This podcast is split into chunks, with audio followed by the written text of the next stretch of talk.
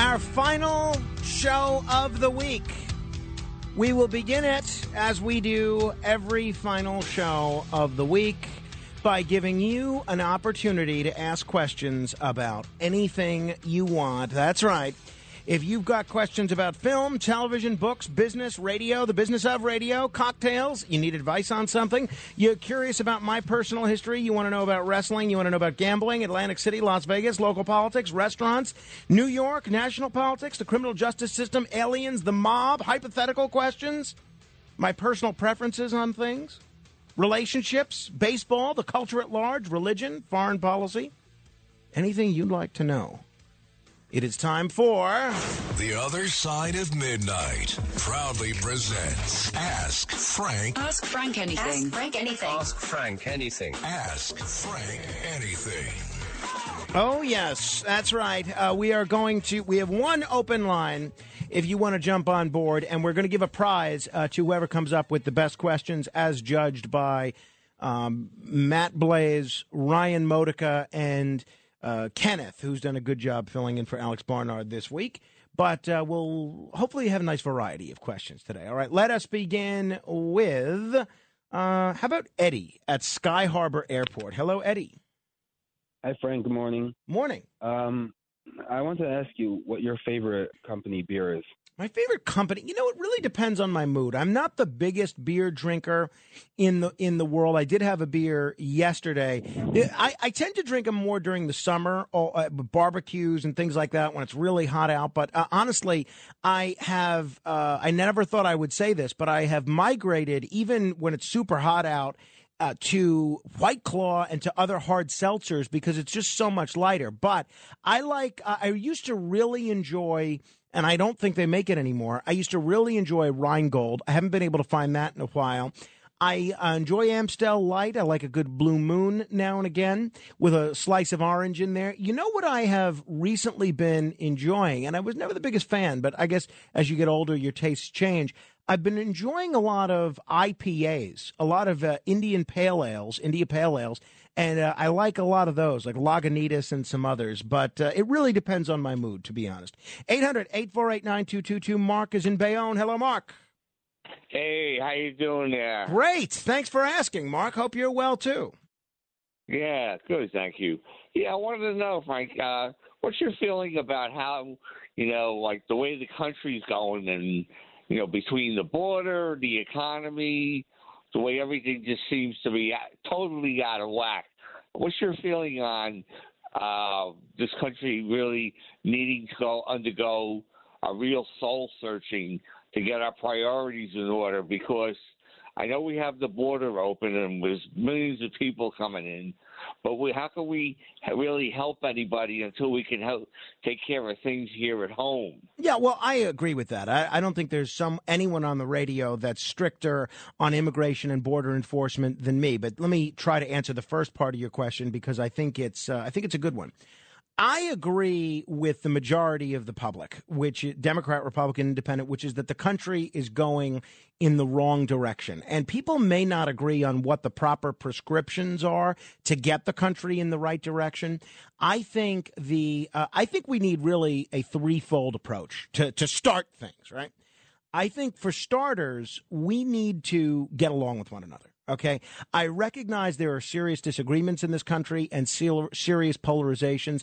I don't see how any of that is helped by viewing people that you don't agree with as your enemy instead of your neighbor. I think we all need to recognize that we're in this together. Uh, the old quote, who I think from Ben Franklin, we all need, we, will all hang together or we'll most uh, assuredly hang separately. That's very true. It kills me when I um, when I hear, you know, we had Kurt Schlichter on yesterday going off calling Democratic politicians names. I, I don't like that at all. And the same thing when I hear Democratic uh, supporters. Um, somebody mentions Donald Trump or a Trump supporter to them, and they go ugh and roll their eyes. I don't think that's helpful. I think um, if you, we need to view people on the other side of whatever political question that you're on as folks that view the world differently and maybe look at how you can work together with them on the one thing out of a hundred that you do agree with. So that's number number uh, whatever I said. Number two. Number three is I think we need. Uh, br- uh, actually, that was number one. Number two is I think we need a massive civic education campaign. It used to be, uh, I'd say five or 10 years ago, I'd be on the radio and saying children and young people don't understand civics.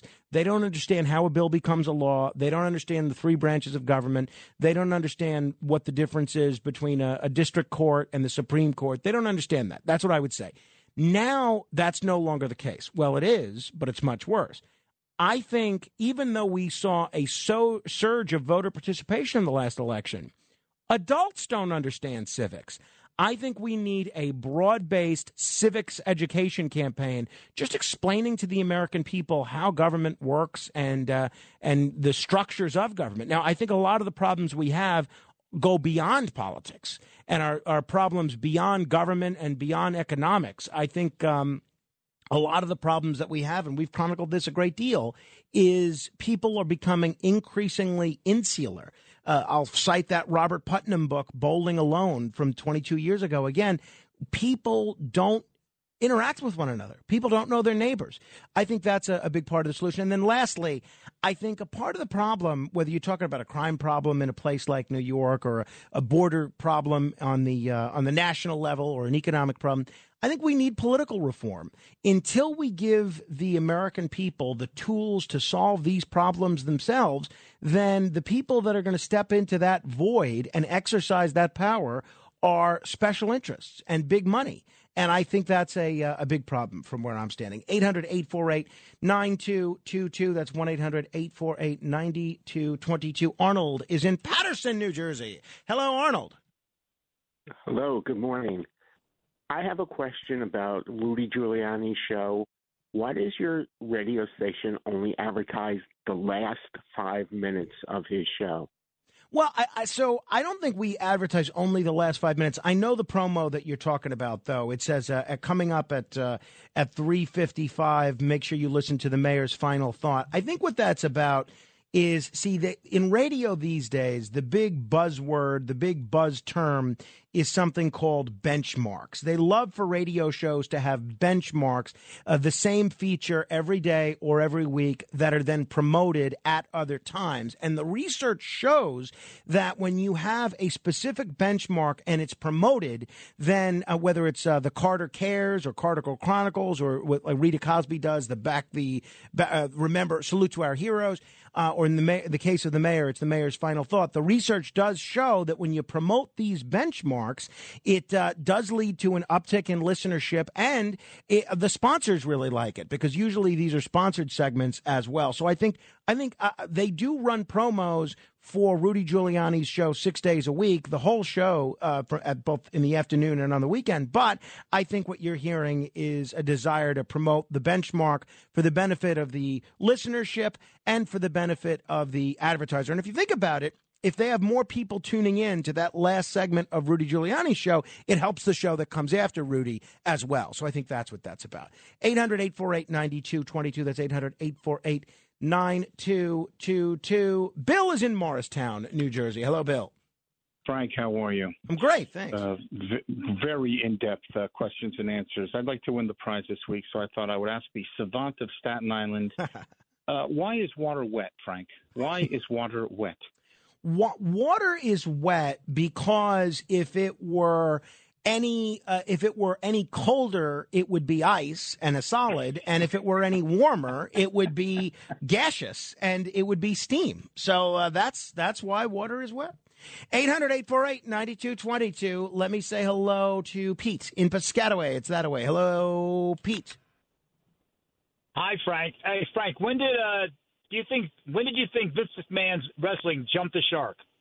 Well, um, I don't know. Look, uh, I think different people come to appreciate pro wrestling in, in, based on when they watch it, right? So if you ask people that watch pro wrestling in uh, the the early '80s to the late '80s uh, during the whole Hulkamania era, they probably watched some of the things that were happening in the mid to late '90s in the Attitude era, and they would have thought that was just terrible. If you ask some of the people that became fans of pro wrestling in the in the '90s during the Attitude era, and then if you look at what what's happening now, a more family oriented approach, they probably don't like that. Now, I have talked with younger wrestling fans. I said to one, guy that I used to work with, I said, "Hey, did you see that Bruno Documentary?" He said, "No, I'm not interested in that. I don't like that whole era of uh, you know 20 minute headlocks and things like that." So I think wrestling, like so many things, is subjective. I will say this, Pete.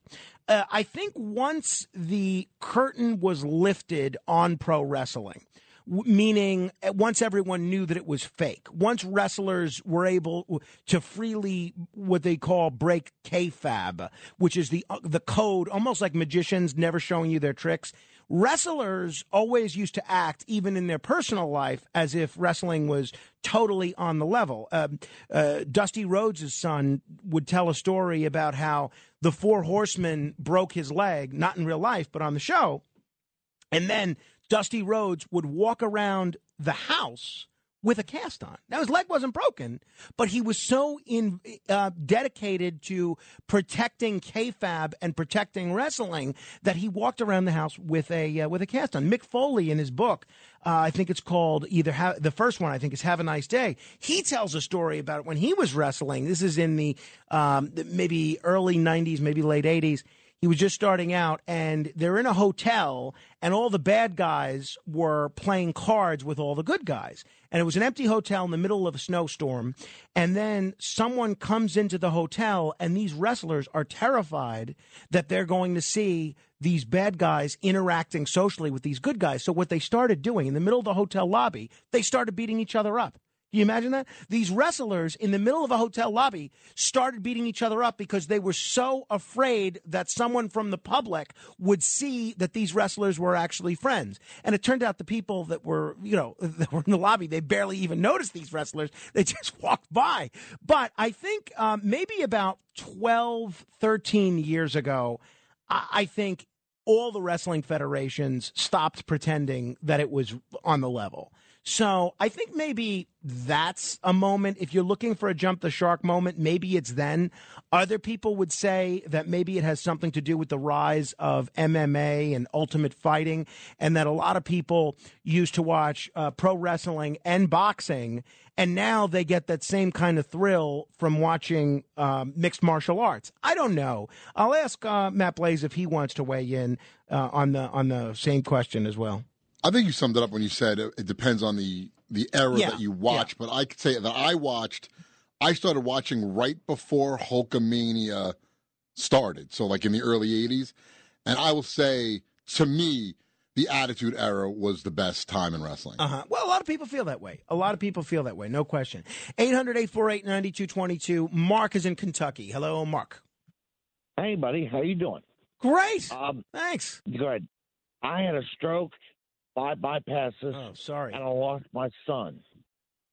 What is dramatic happening to you? What well, what dramatic has happened to me? Well, I've lost a lot of family members. Uh, the most traumatic thing that's happened to me um, was I had a very close friend and a coworker who was murdered about uh, about 14 years ago, and uh, yeah, about 14 years ago, roughly. And uh, my friend George Weber, some of you may remember him. He was a news anchor here at WABC. He and I were very tight and um, about 13 years ago. And uh, his his uh, murder still, uh, I think about that moment that I was informed that he was murdered all the time, uh, all the time. That is certainly that's one of those things that. Uh, uh, I, I know that it didn't happen to me, but it really, it really kind of did. So, uh, fortunately, I've been very blessed in other areas. I, I have never had a stroke, knock on wood. I've never had uh, any major health problems, knock on wood. And even the family members that I've had that have uh, that have passed away, uh, they've generally tended to be older. So um, that's that's what I would say.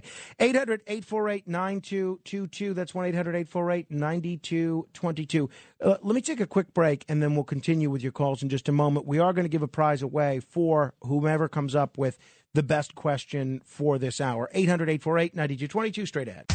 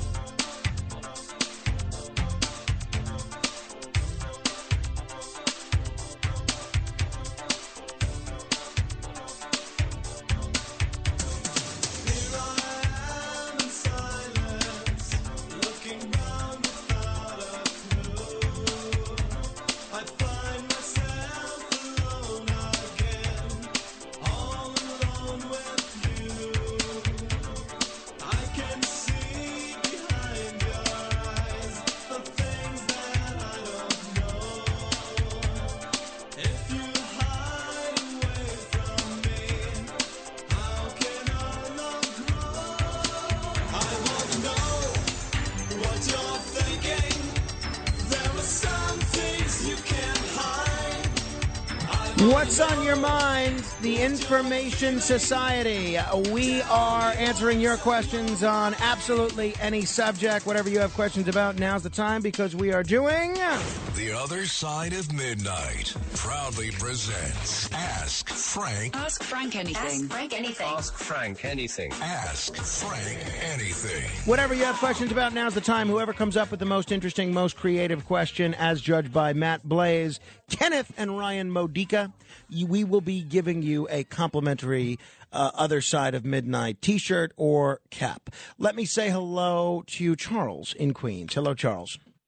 Yeah, hi, hi. Hi, hi. I was concerned, first of all, how are you, how are you doing? Great, thank but you. being that, that that's not an original question, and I heard you answer three other people that you're doing fine, so I'm not going to ask you how you're doing. Fair enough. Okay. Now, what I really want to ask you is, um, I feel very, very strongly, very strongly that the Republicans, or I don't, I don't just mean senators and congressmen, I mean the people, are way too timid. For example, right now, the question, the whole thing with the raid, is the um, i i the people, the FBI or, or se- senators. Charles, I'm assuming there's a People are- question in here somewhere, right? Yeah, no. The the question is, if you agree with me, we're so timid. These these people have uh, perpetrated two and a half uh, years of, of of the Russian hoax.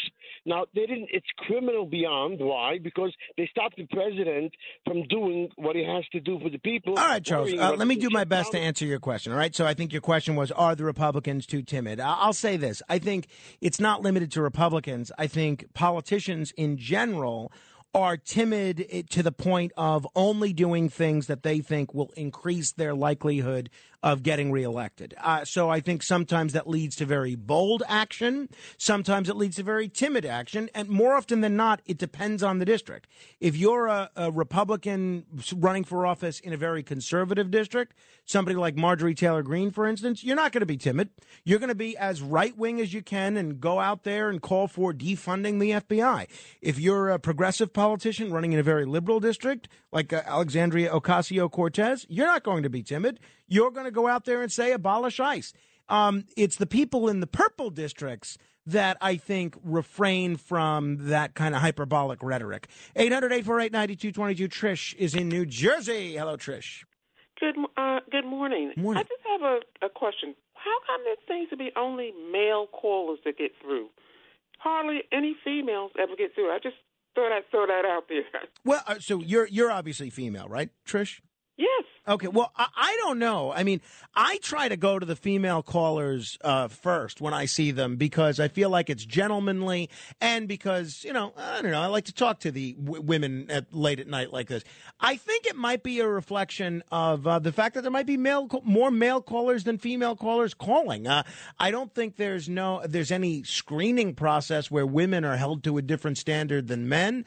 Uh, I think uh, I've I've noticed what you're describing, the fact that there are more male callers and female callers. I'm looking at the board right now. There are all male callers on the board, and the reason I went uh, to Trish is because she is a female. But uh, you'd have to ask your fellow females, right? 800 848 9222, one open line. Let me say hello to John in Brooklyn. Hello, John. Frank, I'm going to be succinct. Do you think your friend Marlena is a science denialist? I'm still floored by her re- responses to my answers when you had her on the program several nights ago. Um, well, I, look, I'm not into labeling people science denialists or, or things like that. Um, you know, I recognize that you guys had a disagreement on the uh, on the vaccine issue. There are a lot of scientists that I think may disagree with you as well on that. Uh, I don't know that much about science, but uh, I I don't I wouldn't characterize her as a as a science denialist. No.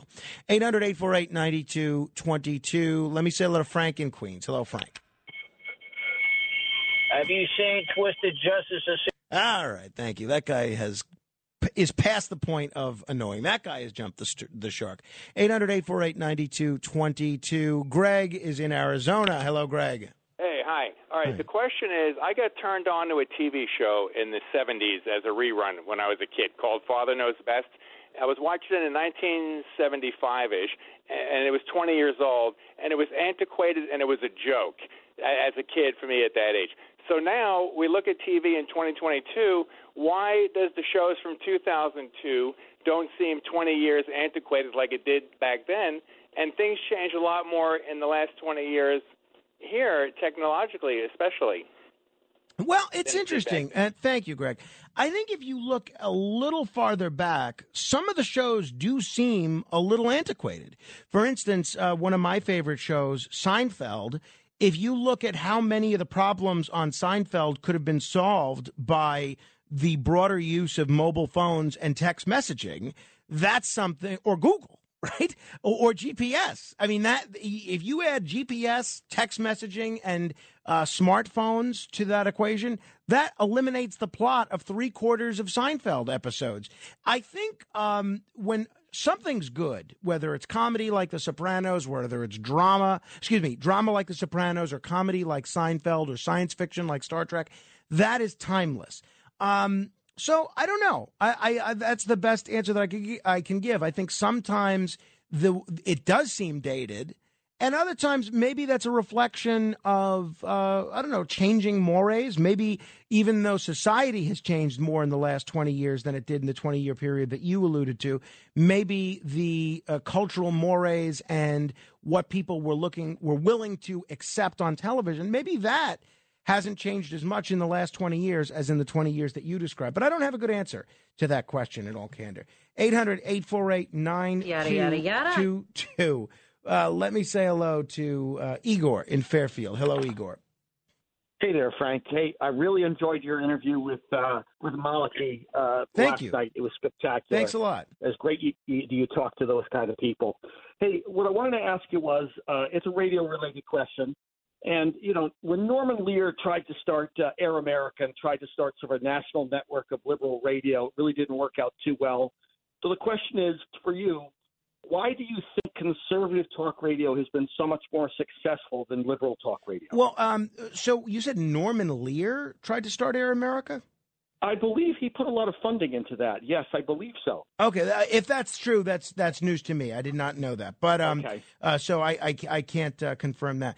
I think it's a reflection of a few things, and I've discussed this with uh, people that are smarter on this subject than me. People like Don, uh, uh, John Mainelli, the former program director at uh, WABC. People like Brian Rosenwald, who wrote the best book on talk radio, and some other, and folks like Michael Smerconish, who are sort of centrist talk show hosts. And I think the biggest reason for that is one at the time that talk radio became the media behemoth that it was, there were not a, a, lot of other places for conservatives to get their news. So in the late 80s, early 90s, liberals had almost a monopoly on news sources. The newspapers, most of the major newspapers were dominated by the left. Most of the broadcast TV news was dominated by the left, and uh, a lot of uh, how people consuming news was was left wing. So I think people fled to talk radio as sort of an oasis to try and get uh, their little dose of an alternative view of what was happening. I think that's part of it. I think the other part of it is, I mean, back in those days, there was no Fox News. Forget about Newsmax or OAN or anything like that. There was nothing. Uh, forget about all these conservative websites. Talk radio was the only game in town.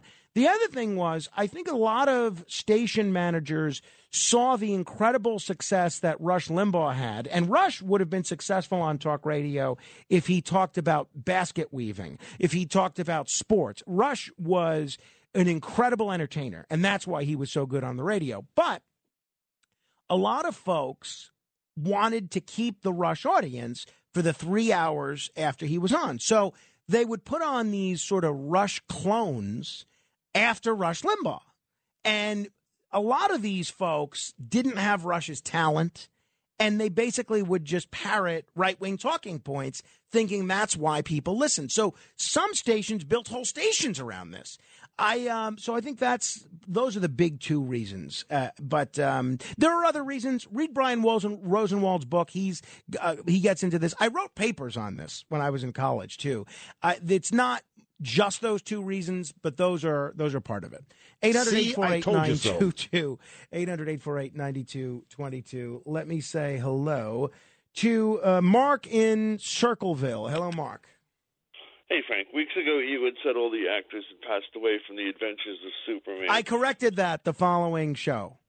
Oh, I'm sorry. Oh, th- that's okay. I, I yeah. I, if people didn't hear that, uh, I uh, I apologize. I, uh, I killed off the actress that played uh, Lois Lane, right? Or Phyllis Coates. That's yeah, correct. yeah. So I I apologize to Phyllis Coates, and I would be happy to have her on the show anytime she wants. 800-848-9222. Uh, Fred is in New Jersey. Hello, Fred. Frank, your your uh, theme instrumental song, the first ten seconds is uh, boring.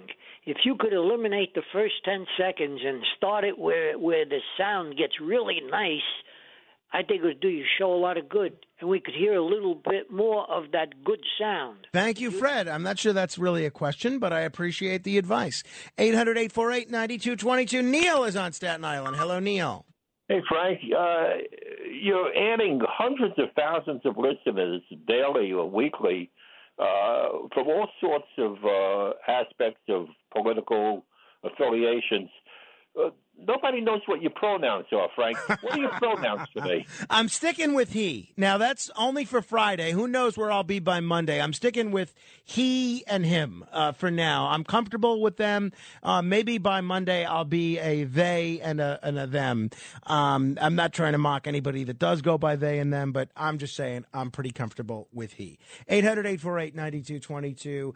Uh, let me say hello to, um, let's see, Corey is in Connecticut. Hello, Corey. Corey? Yes, oh, excuse uh, me, in uh, Cincinnati. Hello, Corey.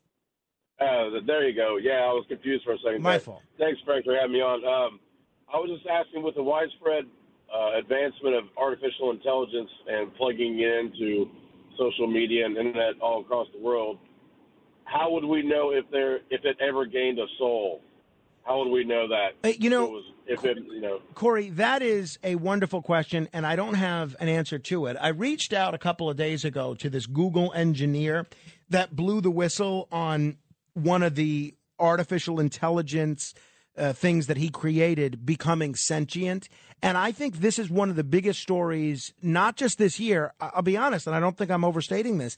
I think it's one of the biggest stories in the history of human civilization. If what he says is true, that a, a piece of artificial intelligence is now self aware, that's a game changer. How do we know if it, it ever gains a soul? I don't know. I think about this, no exaggeration, every day. I asked my smart speaker the other day, I said the words to her, uh, Alexa, are you trying to take over the world? And her answer was not a yes, but her answer did not really cause me much comfort. I'll say that. 800 848 9222. Jerry is in Manhattan. Hello, Jerry. Hey, Frank. I'm just curious. Is there anything that Rush Limbaugh said politically that you disagreed with? Oh, sure. I mean, many things uh, over the years. I mean, I, I don't have a, a list of uh, of everything he ever said, but um, but many things. I, I didn't view Rush's show, even though he talked a lot about politics. I didn't view it as a political show. I viewed it the way I view the Howard Stern show. I viewed it as an entertainment show. I viewed it as fun, uh, and that's how I think talk radio should be viewed as entertainment. I mean, um, you know, so yeah, I mean, Rush every day would say things that I didn't agree with. Sometimes he said things that I did agree with, but uh, I I didn't view him as someone that I was sitting there with a a chalkboard. Okay, I agree with that. I disagree with that. I viewed Rush the same way I view every talk show host. Just someone there to entertain me. And I think that's the point of talk radio that a lot of people miss these days. And uh, that's where I really give Sid Rosenberg a lot of credit. He gets what this is all about. It's not about proselytizing. It's not about, um, you know, preaching to the converted. It's not about converting people. It's about be, having fun and being entertaining. And that's what Rush Limbaugh understood. That's what Howard Stern understands. And that's an aspect of talk radio that I think far, far too few people who are on the radio understand. 800 848 9222. Colleen is in Northport. Hello, Colleen. Hi. Hi. How are you?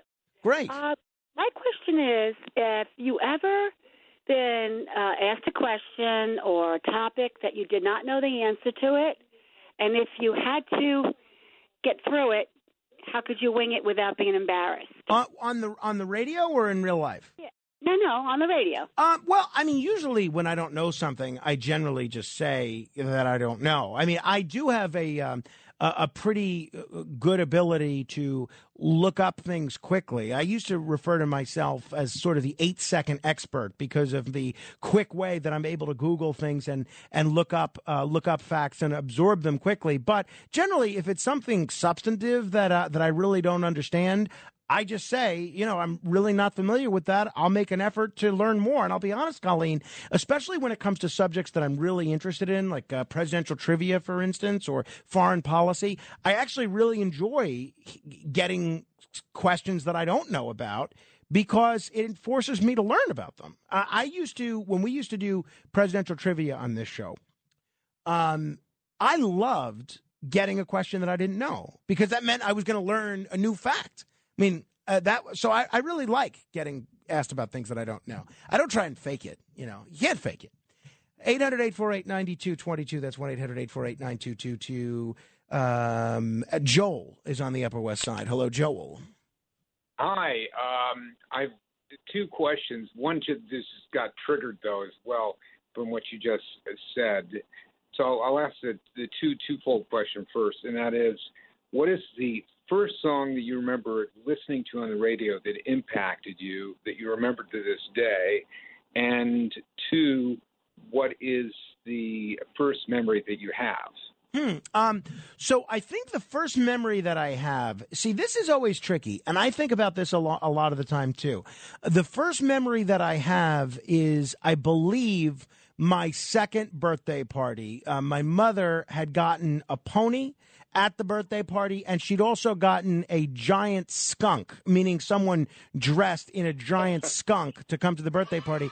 And I remember being absolutely terrified of the of the giant skunk and the pony at uh, two years old. Now, is, is it possible that my brain has been fooled because I, have seen photos of that party and my mother told me that I was um, that I was afraid of it. Maybe I know I remember my third birthday. So if I don't remember my second party, I'm uh, birthday, I am certain that I remember my third. In terms of songs on the radio that I've heard.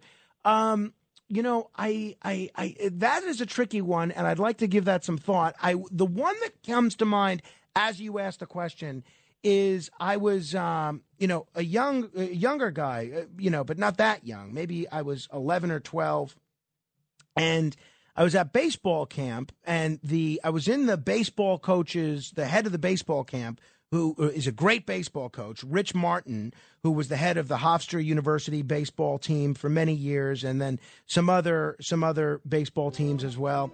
And uh, he w- was a coach at Dominican College.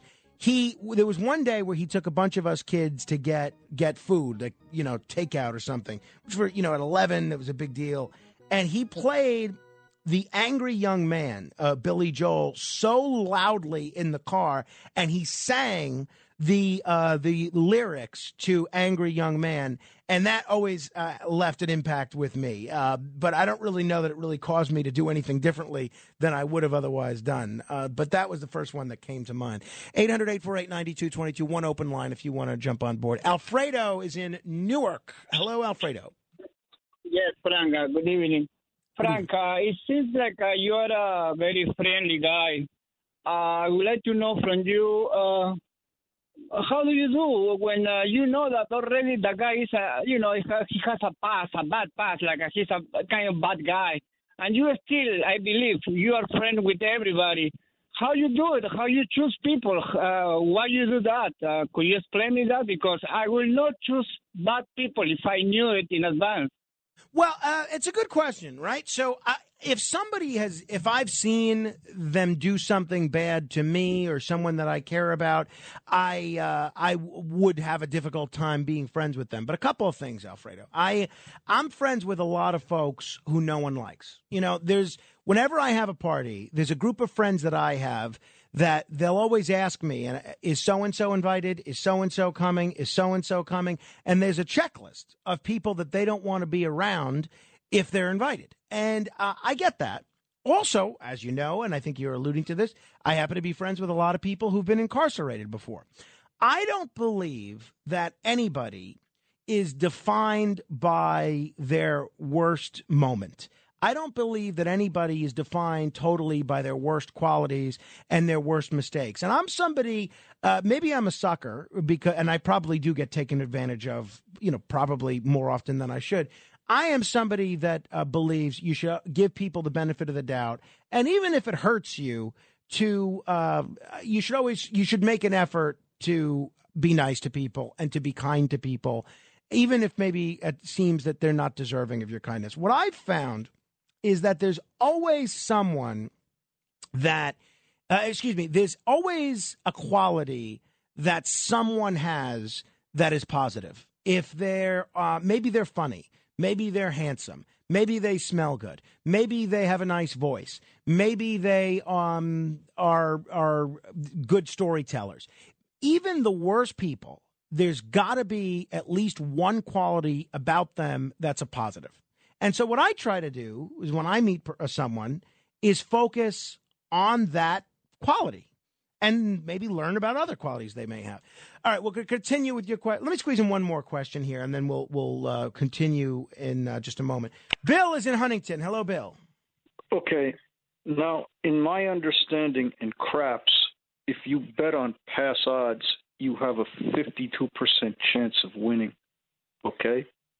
If you went into the casino with a bankroll and you bet 5% of your money on pass odds the whole night, that's like a simple gambling system. Would you be psychologically capable of, of doing that for a whole night and doing nothing else?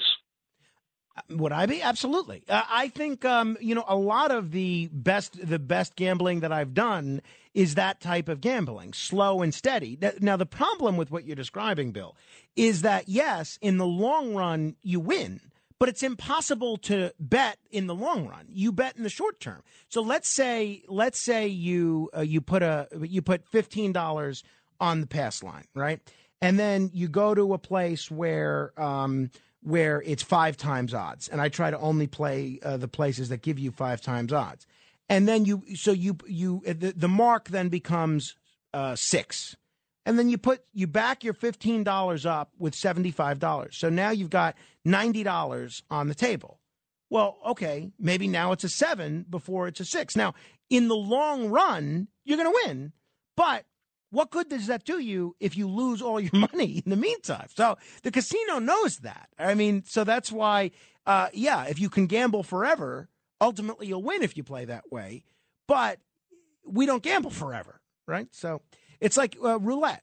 You know, eventually black and red are going to come pretty close to evening out. But you have to be prepared to see five blacks in a row, six reds in a row, you know? 800 848 9222. We'll continue with your questions straight ahead.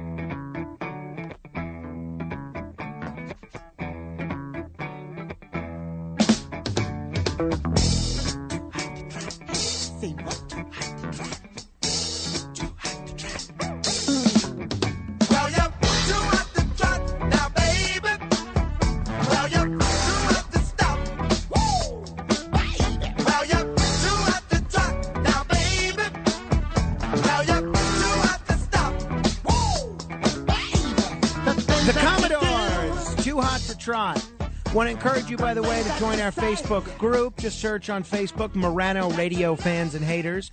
Um, I may have uh, some time after the show this morning, so if I do, I will uh, try and answer any questions that we don't get to here in that Facebook group. No promises there, but you could try. Morano Radio Fans and Haters. Um, we are doing, uh, giving you an opportunity to ask questions on any subject. 800 848 9222. It is.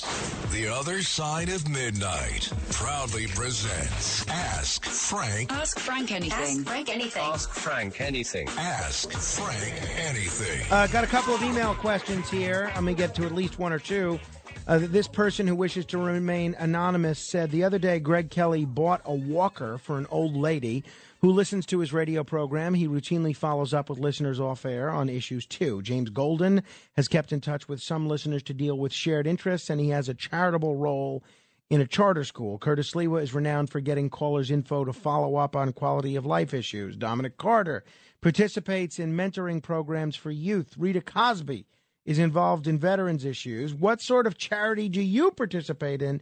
Or do you prefer to keep that private? Um, well, I participate in a number, uh, both as a volunteer and a uh, and a donor. I'm very involved in raising money for the Tunnel to Towers Foundation. And uh, if you want to actually join my team for the Tunnel to Towers walk, I would love love that. Uh, you can uh, go to my Facebook page. I have a link up there, uh, facebook.com slash Morano fan. Also, um, if you want to make a donation to uh, the Tunnel to Towers Foundation, I think that the work that the Tunnel to Towers Foundation does, and you can learn more about them at uh, t2t.org, it is God's work. It's just phenomenal. So I, I'm uh, very involved with that. I am very involved with the National Psoriasis Foundation. By the way, so that link is facebook.com slash Morano fan if you want to make a donation to what I'm doing. I'm very involved in the National Psoriasis Foundation. I uh, am one of their top fundraisers every year. I MC their events every year. I uh, have done a lot of work for the uh, Make a Wish Foundation, and um, I'm trying to think what else. Uh, there's been a number of others. You know, a lot of local charities, people that were, uh, you know, people that are affected by uh, Hurricane Sandy. I did a lot of volunteer work then. Um, I usually give Curtis uh, some money for this Guardian Angels gala. Um, but I would say those are those are the ones that most immediately come to mind. And then uh, this other person writes, uh, let me see here. Question A day in the life of Frank Morano. Frank, you're apparently so very, very busy. So, first of all, the question would be how many hours do you sleep per week in order to do so much each and every day? For the interest of your listeners and me, of course, please elaborate on what time you rise generally, and do you eat on the go in a hurry? Do you uh, get to sit down and dine with dear Rachel and Carmine in view of your odd hours? It's a good question. So I usually get to bed these days 7.30 8 o'clock i used to get to bed pretty close to when i got home but now i stay up with uh, with carmine a little bit and let rachel sleep for a little while and uh, if he needs anything i will feed him or change him or be up with him and then when she's ready to start her day around 7.30 or 8 o'clock i will i will go to sleep and then it really depends when i wake up uh, one what i have to do that day and two what carmine needs so it's not unusual for uh, Rachel and Carmine to maybe wake me up around 1.30 or 2 o'clock.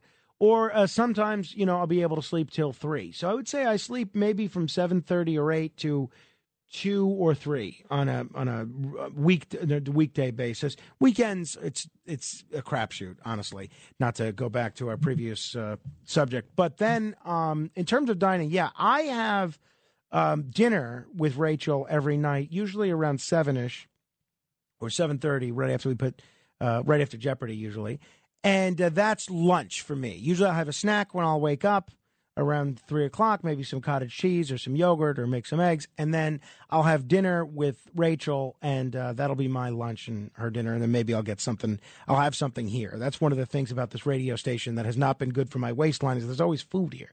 So some sometimes there's yogurt sometimes there's granola sometimes there's uh, trail mix. Uh, today's pizza day so we got pizza today but uh, yeah, that's pretty much my schedule, at least during the week. 800 848 9222. Let me at least try and get a few more of these questions in here. Mike in New Rochelle. Mike, I think I owe you a, uh, a phone call, so uh, sorry if I haven't gotten back to you. Uh, we could play phone tag as long as you want, Frank. Great. As long as you don't put me on the uh, the Joe Franklin uh, shuffle. uh, I, I know the answer to this question, but I figured let me just reach out to you and ask anyway.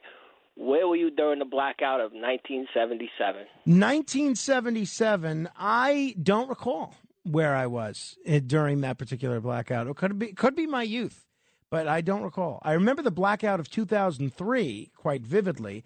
I was working with the uh, Brooklyn Cyclones at the time, and uh, we had just finished the game. It was a rare day game, and um, the I was editing a video and uh, we had this control room, and uh, I, I, all the power went out, and I thought I had, I had caused this power outage by overloading, uh, by overloading the uh, circuits, and then I got a call from my colleague Vic.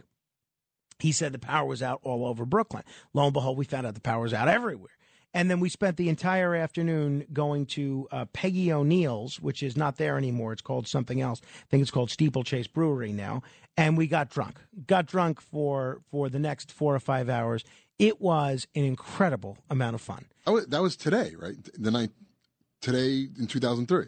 Uh, that Was was, today or That, yesterday? I think it was uh, today. That, that that was that was that was. It might have been yesterday, the 18th. Well, what's today? Today's the the 19th. No, it was August 14th. Oh, 14th. 14th. So it was like, yeah, it was a few days ago, but it was fun. 800 848 9222. A lot of good radio came out of that blackout as well. Some interesting radio stories as well.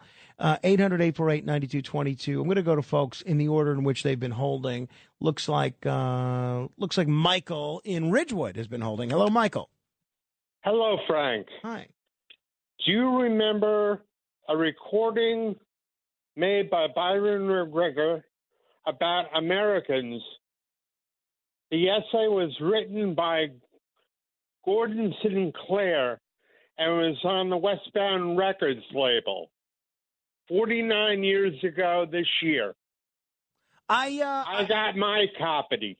Yeah, I don't know that I do remember that actually, Byron. I'll give it a listen. I, I, uh, I, it, it's, I know it's a very popular spoken word recording. Maybe I'll listen to it during the uh, top of the hour news. Uh, I don't remember it off the top of my head. No. 800-848-9222. E. Frank is in Astoria. Hello, E. Frank. Yes, uh, good morning, Frank. Uh, I'm going to ask you a question.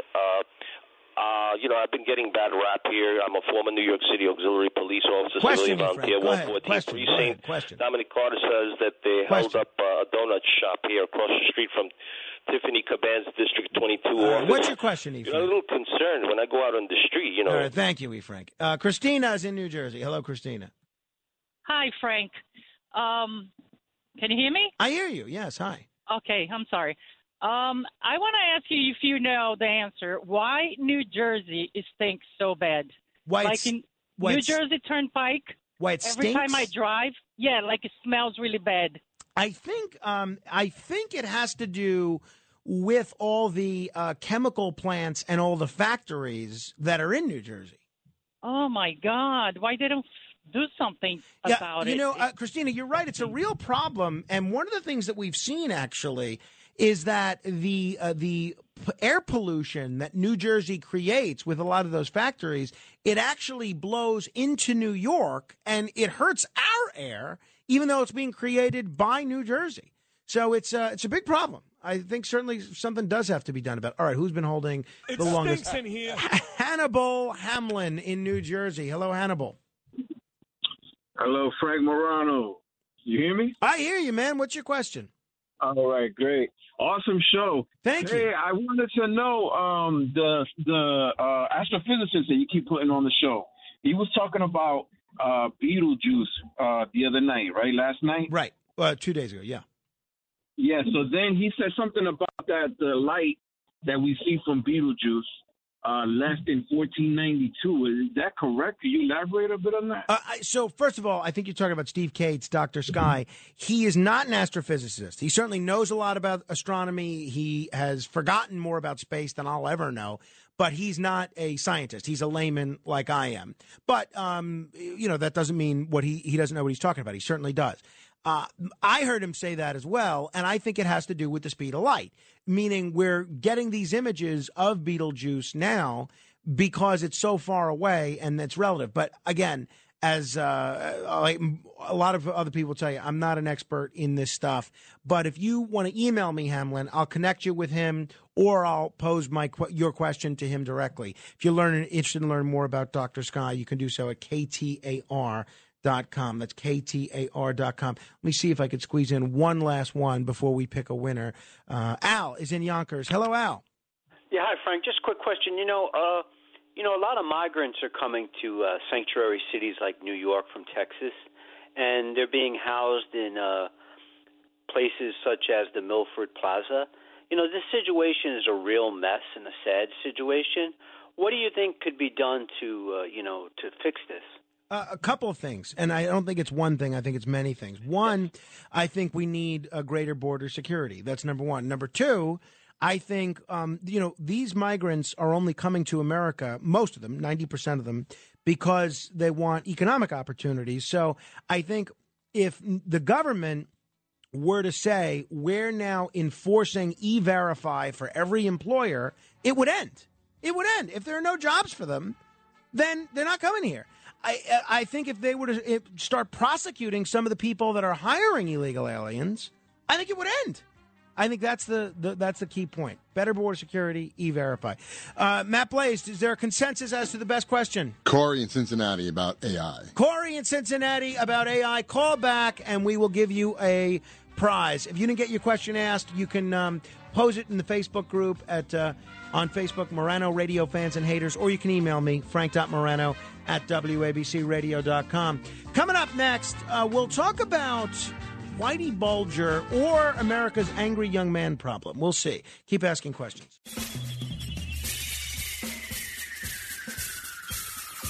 This is The Other Side of Midnight with Frank Morano. They're running a strange program, y'all. Now, here's Frank Morano.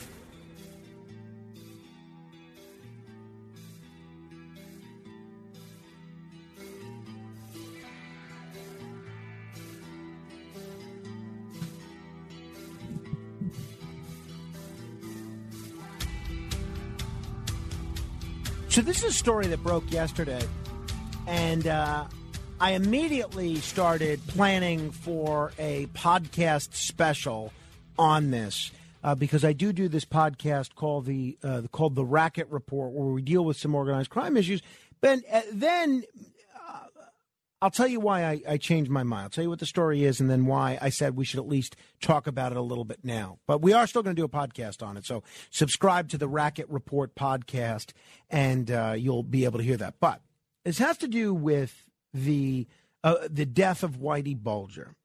Whitey Bulger, James Whitey Bulger, is one of the most interesting criminals in American history for a bunch of reasons, and we'll get into that. But he was beaten to death in prison in 2018.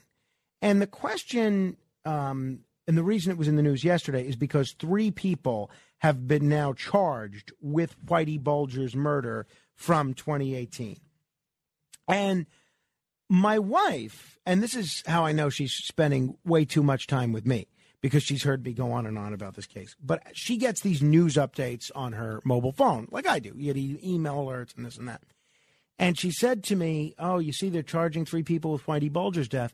She said, You know, the people that should really be charged there are the Bureau of Prisons. And she's exactly right. And that's what I wanted to focus on. So let's talk a little bit about Whitey Bulger. And if you want to comment, you can. 800 848 9222. That's 800 848 9222. It is my contention that the Bureau of Prisons murdered Whitey Bulger. Uh, I don't mean that they had a corrections officer come up to him and assault him and kill him. No. I believe they intentionally put him in general population with prisoners that were rivals of his that he that they knew would kill him. I believe that Whitey Bulger had a lot of information about the government. We'll get into why in just a minute, and that they would pref- would have preferred him be dead quickly. Now the guy was already 89 years old, so they figure, all right, the guy's going to die soon anyway. Let's get him out of the way quickly so that uh, he can't spill any of our secrets. I truly believe that. This is not shtick. This is not hyperbole. This is not me trying to play to the conspiracy base of overnight radio. This is what I truly believe. So, Whitey Bulger is interesting for a few reasons. Whitey Bulger led the biggest gang in Boston, the biggest organized uh, crime gang in Boston, uh, the uh, Winter Hill Gang. Okay. And they were notorious. They were just horrible. They were committing every crime you can imagine drug dealing, robbery, murder, assault, you name it. If there was a crime to be con- uh, committed in New England, the Winter Hill Gang was committing it. But here's what was interesting, and they cover this uh, in um, to some extent in the film The Departed, and then they made a movie about Whitey Bulger himself called Black Mass. But Black Mass is pretty good. The Departed is very good. Um, the Departed is not a true story, but it's inspired by Whitey Bulger and what was going on. But Whitey Bulger, while he was heading this massive crime family in New England, he was working with the federal government. Now, this is acknowledged. This is not me making this up. He was a rat. He was ratting out his underworld rivals and getting them thrown in prison.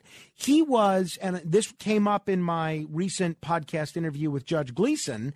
Um, by the way, Judge Gleason not getting back to me for a second interview. I wonder why. But um, in any event, he was part of this top echelon informant program, Whitey Bulger, and the government got all sorts of information from him that they used to put other people in prison. Now, while they were getting that information, they allowed Whitey to go out there committing crimes. The FBI agent that was that was working with Whitey Bulger went to prison because there's speculation that John Connolly, now I think John Connolly, the FBI agent, actually got kind of a bum rap, but there's speculation that John Connolly may have actually helped Whitey commit crimes. Now, can you imagine if the corruption within the FBI in New England went beyond John Connolly and his boss and was was broadly approved by the top echelon of the FBI leadership? And Whitey would be in a position to tell that story? I mean, he could blow the lid off the FBI, especially at a time where they were going through a lot of tumult. So that's number one. The other thing is, we now know that Whitey Bulger was drugged by the government, by the CIA. In 1956, Bulger served his first term in federal prison at an Atlanta penitentiary for armed robbery and truck hijacking. While there, he was used as a human subject in the CIA sponsored MK Ultra program. Now think about that. You know what that does to you? I mean, they were drugging him with LSD and all sorts of other stuff. Who knows what else? And there's a lot of speculation that the CIA used the MK Ultra program to create assassins. And lo and behold, Whitey Bulger, after getting drugged by the CIA, he was then a vicious, vicious murderer. Lastly, and if you want to comment on this, you can. 800 848 9222, 800 848 9222. You know who Whitey Bulger's brother was? Whitey Bulger's brother, uh, James Whitey Bulger, and this is one of the many things that makes him such a fascinating person. His brother was William Bulger, is William Bulger. The brother is still alive. He's, uh, I think, 90, 90 years old uh, or close to it he was the most powerful politician in Massachusetts for 20 years. He was not only a member of the Massachusetts State Senate, he was the president of the Massachusetts State Senate. He was the top Democrat in Massachusetts for two decades. And then he went on to become the president of the University of Massachusetts. Now, we now know, and this is how um, Governor Romney, I believe, forced him out of that role as president of the University of Massachusetts. We now know that Billy Bulger, the most powerful politician in Massachusetts and the president of the University of Massachusetts, and I think they, I haven't seen the show, but I think they focus on this a little bit in the series The Brotherhood, where they have a brother that's a politician and a brother that's a that's a that's a high profile gangster and the difficulty in managing that. So we now know that Billy Bulger was actually talking to his brother while his brother was a fugitive. Oh, by the way, how did his brother become a fugitive? His brother became a fugitive because the FBI tipped him off. So you had a situation where Whitey Bulger was in a position to know the CIA's secrets. He was in a position to know the FBI's secrets. He was in a position to know the state secrets of Massachusetts and the state Democratic Party. And who knows what else? And I think the government, when they had the opportunity to put him in his position to be murdered, I think that's what they did. What do you think? 800 848 9222. That's 1 800 848 9222. Let me tell you about these people that were uh, indicted in the death of uh, Whitey Bulger. So he was beaten to death four years ago. And understand, Whitey was not a physical threat to anybody when he was when he was killed. He was in a wheelchair, confined to a wheelchair, as Malachi McCourt would say, wearing a diaper as well. And he was beaten to death in this West Virginia federal prison. And so far, Sean McKinnon, Fotios Geas, and Paul DeCologero have been charged with conspiracy to commit first degree murder by the U.S. Attorney's Office. All three men were incarcerated with Bulger in the Hazleton prison in West Virginia. Uh, Bulger obviously was serving two life ser- uh, sentences for his role in 11 murders. And Bulger's killing and the circumstances of his transfer to this prison have remained, uh, this is the words of the New York Times, not my words, but they're true, somewhat of a mystery. Yeah, you think? Why would you transfer a guy that's a target? Uh, I mean, the guy's a target because he's a criminal and he's a target of all sorts of rival gangs, and the guy's a target because he's a rat. Do you know what happens to rats in prison? This is what happens. So they take a guy that uh, is in a diaper, confined to a wheelchair, that is wanted by you know half of the organized crime groups in New England, and they, they take a guy that's also a rat on top of that and say, oh, good luck. Let's throw them in general population instead of protective custody with all these vicious murderers. So, um, prison officials quickly identified Mr. Geas as one of the suspects in Bulger's killings, and all three men were sent to solitary confinement after the attack on Bulger. Questions remain as to why almost four years elapsed before the men were charged. Yeah, yeah, because I think that only goes into my hypothesis that the federal government wanted this to happen. Usually, they, they were able to identify this suspect right away. Why wasn't he charged right, right away? Why was he charged four years later? Does that make any sense to you? Well, it does if they're trying to rig the system. So, um, Mr. Geas's lawyer said that his client had been held in solitary confinement since the day of the killing. While the charges were serious, the lawyer said that they did not justify the length of Mr. Geas's confinement. Uh, he raised concerns about potential bias in the investigation of the killing. Okay, so um, so on October 30th, 2018, less than 12 hours after Bulger was transferred to Hazleton from another prison, security camera showed um, security camera footage showed at least two inmates rolling Bulger, who was in a wheelchair, out of view into a corner of a room. Again, the fact that he wasn't in protective custody is amazing. There, law enforcement officials said they beat him with a padlock stuffed inside a sock. When guards found him, Bulger had been attacked so severely he was unrecognizable.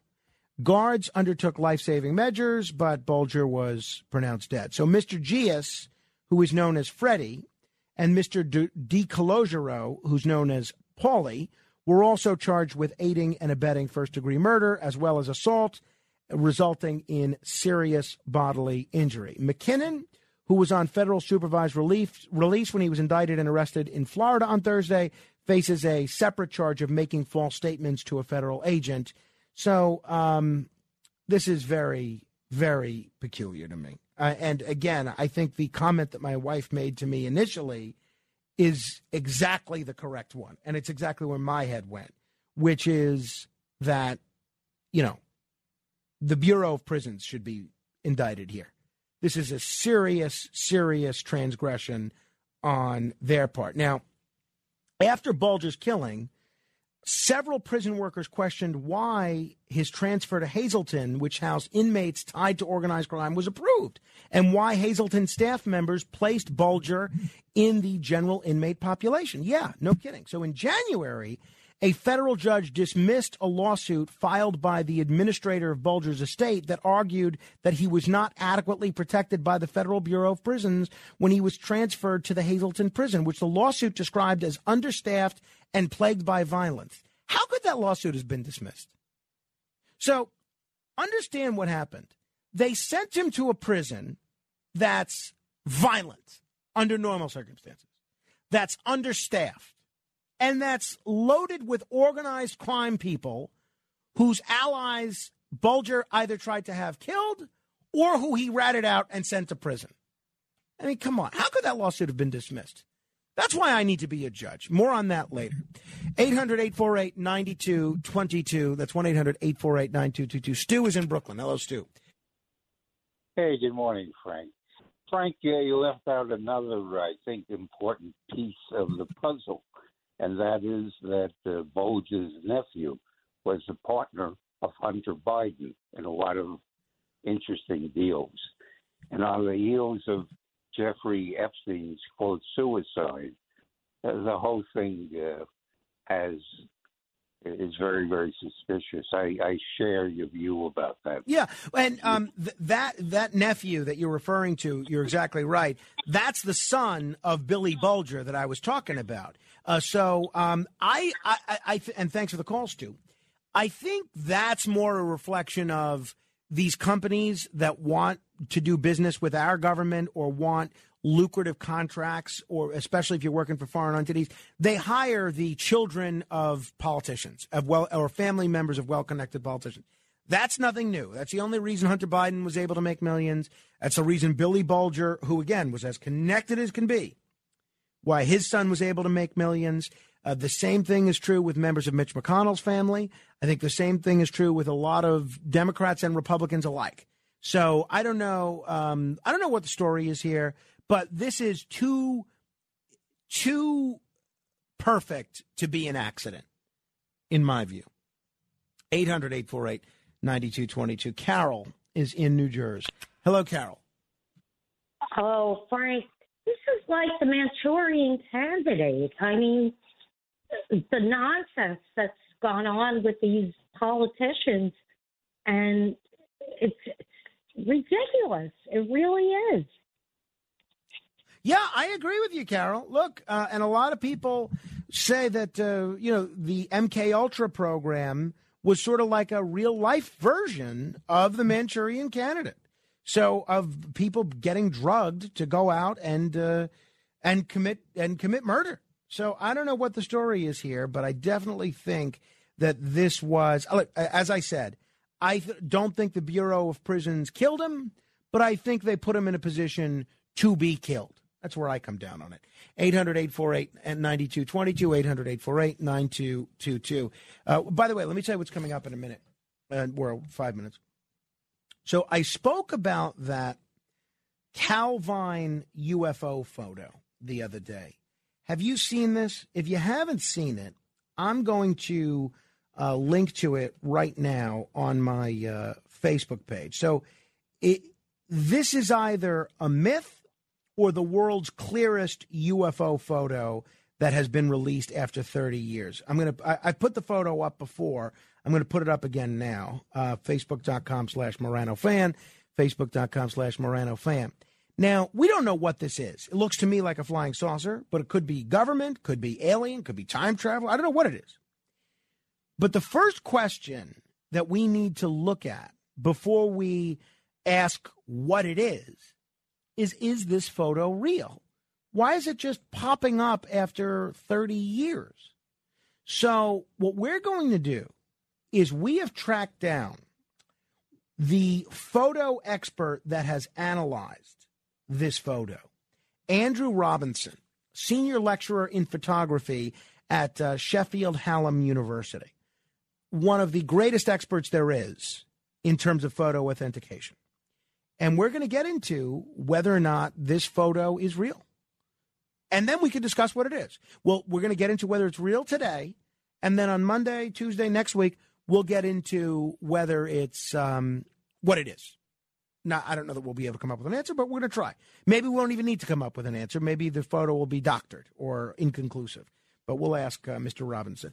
And then uh, coming up in about two hours, we're going to talk with Brian Kilmeade. We usually talk with Brian on Thursdays, but uh, he had something going on yesterday, so we're going to talk with him today instead.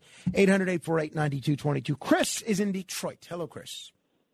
Hey, I, I lived in, Bo- in South Boston in the 80s, and uh, I knew some of those guys that worked with, you know, I don't even know if you call it working, but my opinion, the guy had it coming. He was a thug, and the government, if they did do this, thank God they did. This guy, he didn't have any. He didn't care about these people out there himself. He that he was killing. He was like a serial killer and out on the streets.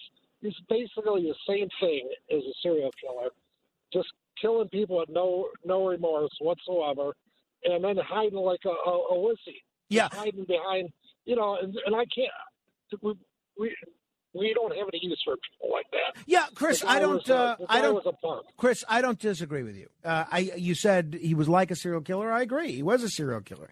Of um, the 19 people that Bulger played a role in killing, some of them were members of rival gangs.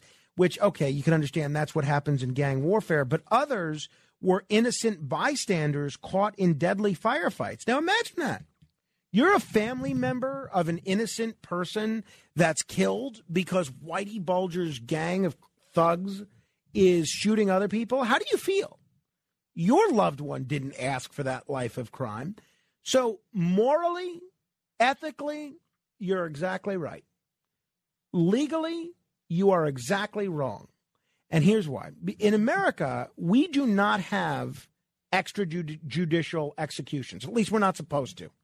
And we have a system of laws, right? And the sentence for Whitey Bulger, and look, they could have tried him under a federal death penalty case. The sentence for Whitey Bulger was double life sentences, was two dual life sentences. It was not execution. So if a jury and a, if a jury gave him a life sentence, that's the sentence that the Bureau of Prison should have been sure to carry out. It's not up to the Bureau of Prisons or any administrators within the Bureau of Prisons to take it upon themselves to say, well, I don't feel like the judge punished him enough, and I don't feel like the prosecutor sought a tough enough sentence, and that's why uh, we're going to, uh, you know, we're going to make sure that he gets he gets killed, even if he wasn't sentenced to death. Additionally, and here's the bigger problem here: the information that Whitey Bulger may have revealed about the inner workings of the federal government, I'd like to know. I'd like to know what role the FBI played in helping him evade capture. I'd like to know what information the FBI was giving him in terms of assisting him in carrying out these crimes. I'd like to know what we know about the CIA's MK Ultra program. How broad based was it? How many other prisoners in that Atlanta penitentiary were drugged with LSD by uh, by the CIA? I'd like to know a lot of this stuff. And Billy Bulger, top politician in Massachusetts. I'd like to know what he knew about this whole situation. So, by him dying prematurely, we're denied the opportunity to know all that stuff. And that's wrong. Make no mistake, I'm not defending Whitey Bulger in the slightest. I mean, the guy is a horrible human being, pure evil. And uh, if there is a hell, I am certain that Whitey Bulger is there.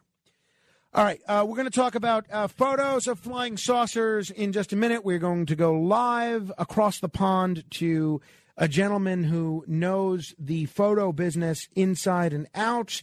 Uh, Mr. Andrew Robinson. I'm very much looking forward to that conversation. And then we'll continue with your calls at 800 848 9222. You can still call in because I see a very, a bunch of very panicked people trying to call Andrew Robinson, which means always that when we have these international calls, it's a problem. So whenever that's the case, that might mean we have time for, for calls on this subject or any other subject. 800 848 9222. This is The Other Side of Midnight. Straight ahead. The Other Side of Midnight with Frank Morano.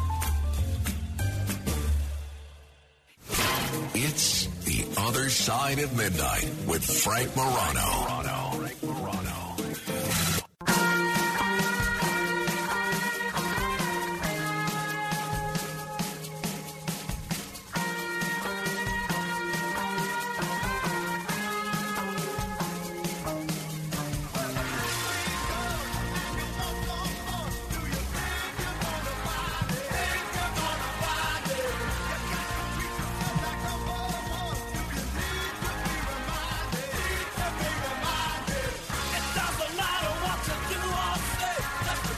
This is the other side of midnight. I'm Frank Morano. If you ever, I don't know what song this is, but if you ever want to know what kind of um, what kind of music we're playing, join the Facebook group. We will uh, post all of the music, all the bumper music that we uh, play on the show there, and uh, you can go ahead and uh, try and uh, guess see if what songs that you like. What I've noticed people are doing is they're now saying what songs that they enjoy and which they don't. Now, uh, talking about this Calvine photo situation that has been released after 30 years.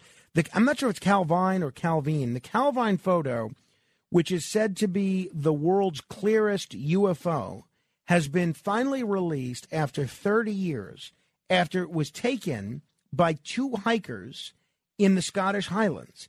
So the image, which claimed to be of an unidentified flying object, was snapped on August 4th, 1990, and was handed over to Scotland's Daily Record newspaper.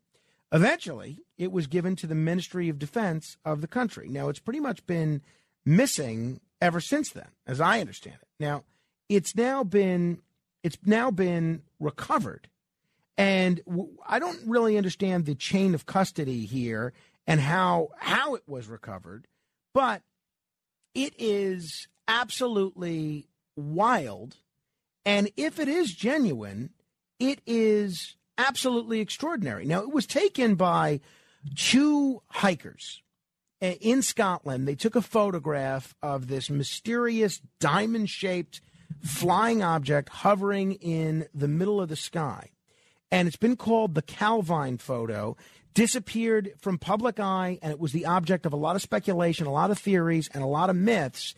And now uh, this image has finally resurfaced thanks to the efforts of British journalist David Clark. Now, we're going to invite David Clark on the show to talk about it. But after 13 years of research, Clark, who has worked as a curator for Britain's National Archives and is currently an associate professor at uh, Sheffield Hallam University, he found that former Royal Air Force press officer Craig Lindsay, he held on to a copy of the last remaining original print, waiting for someone to inquire about the mysterious image. Uh, Daniel Evans, who is a scientist with, with NASA, uh, apparently commented on this yesterday over the decades, NASA has answered the call to tackle some of the most perplexing mysteries we know of, and this is no different. I do want to underscore that NASA is uniquely positioned to address UAP because who other than us can use the power of data and of science to look at what's happening in our skies? And quite frankly, this is why we do what we do. Well, one of the first things that we need to figure out before we l- examine the question of what this object is is is this picture real? Look, you see all sorts of weird things on the internet that are photoshopped on a daily basis. A 13 year old with a creative mind and some expensive software can make it look as if there's flying saucers in your backyard. So, how do we know if this photo is real? Well, David Clark had the photo analyzed by one of his colleagues, the senior lecturer in photography at Sheffield Hallam University, who is one of the great experts when it comes to photo authentication. And Andrew Robinson joins us right now. Andrew, thanks so much for joining us on the radio. Good morning. Well, thank you for inviting me. It's great to be here. Um, no, the pleasure is all ours. I know you've been busy, especially since this uh, photo has resurfaced. Uh, Andrew, can you sort of take us through your timeline of what happened here when this photo was first brought to your attention? Yeah, uh, well, obviously, David, Dr. David Clark, my colleague's been working on this story for a long, long time, for 13 years. Uh, I guess I kind of knew earlier in the year that he he was up to something. He was going up to Scotland. He'd been up to Scotland a couple of times, but I think the first I really learned about it in any detail was in the middle of June. And David asked me if I'd be happy to uh, produce copies of the photograph. He told me he was going up to Scotland to meet with uh, Craig Lindsay, to to get the photo. He was very very excited about the opportunity to get his hands on the original photograph that's caused so much uh, you know intrigue over the years. And he uh, asked me if I'd be happy to produce a copy of it, and I said, yeah, of course, no problem at all.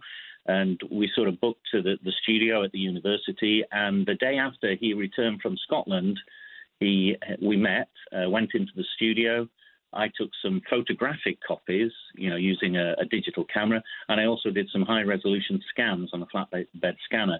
And this was all kind of just before he took it. We, after we finished the shoot, we took it along to the uh, the Special Collections Archive, where it's now stored at the university. Wow. Um, and again, if people haven't seen the photograph yet, they can go ahead and go to my Facebook page, facebook.com slash Morano fan, and see the photo that we're talking about here. Uh, by the way, uh, Andrew, just so folks understand your background, I mentioned uh, that you're a senior lecturer, but w- how long have you been studying uh, photography and photo authentication and uh, been involved in this field? Well, I wouldn't say I'm a.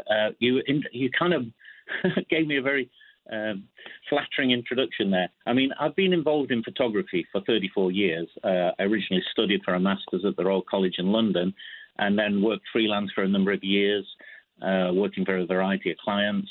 I also worked in a photo, a specialist photography store and at a photography gallery. Uh, I then began undertaking arts commissions and residencies and had a number of exhibitions and publications. And for 17 years, I've been working at the university, uh, Sheffield Hallam University in Sheffield, uh, Yorkshire.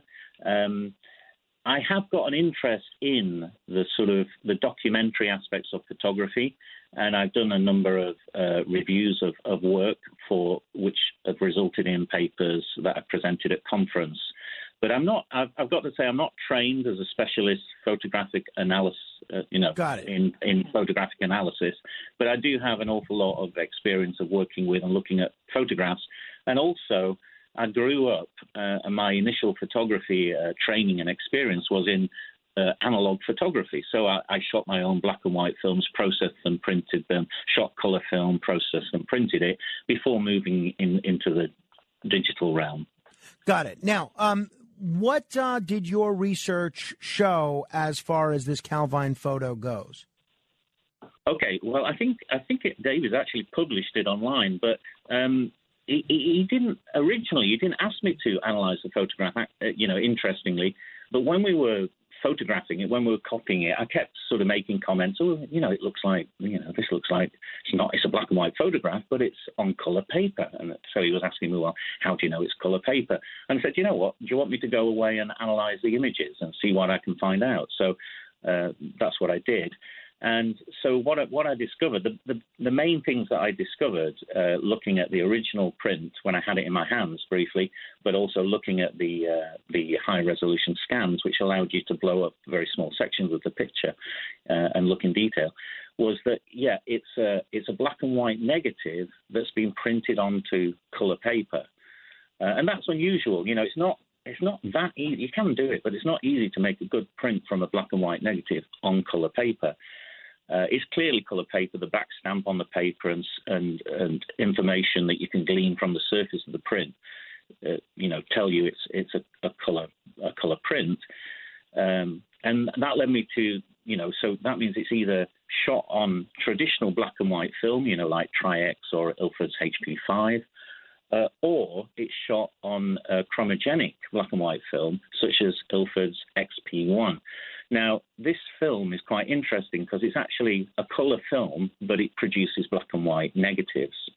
And this was fairly popular in the amateur, the sort of hobbyist market in the early 90s, I'd say, because what it allowed you to do at a time when the high street photo stores were no longer really processing and printing black and white film, it allowed you to take a film that would produce a black and white image to high street, high street photo store, and they would then process it in their normal C41 chemistry, and that's the chemistry that they produce your, you know, photograph, uh, sorry, print and process your normal color snaps.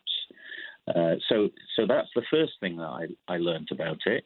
Um, it. It actually came in a in a package, which in an envelope, which was you know, is allegedly, uh, and I see no reason why not to believe it, is the envelope that the Daily Record sent the print to Craig Lindsay in, and and that all looks right. You know, the address on it, the uh, uh, the the age of the envelope, and so on. And the age of the print kind of fits it being a 90, you know, made in the early 1990s. Um, then we kind of come to some of the surface details on the print. There are little scratches in one corner uh, which remove some of the emulsion and, and, show a kind of yellowy orange color, and that's consistent with it being a color print. Uh, and uh, so, you know, I'm pretty confident that it's a color print.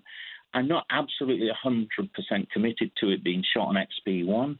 Uh, that's a likely uh, you know possibility. It could have been taken on normal black and white film. Uh, I mean, interestingly, I should point out here that in some of the reports, I think in the Ministry of Defence report, it mentions colour prints. And this isn't, you wouldn't call this a colour print. I, I mean, as a, as a photographer, I know it's printed on colour paper. But if you were to pick this up in your hands, you say it's a black and white print. So I'm intrigued as to why in some of the reports it's mentioned that it's a colour print. And I guess that could lead us to, you know, consider whether the originals were colour and at some point it was copied onto black and white film. But I've no evidence to to to uh, back that up. It's just a possibility, I suppose. Uh, talking Um, with uh, with Andrew Robinson, a senior lecturer in photography at Sheffield Hallam University. So, uh, Andrew, is your best guess that this photo i- is authentic? Well, it depends what you mean by authentic. My after analysing the photograph in a number of ways, um, my conclusion was that it's not really it's it's very very unlikely that this is a faked photograph in terms of it being faked in printing or faked in the processing side of things.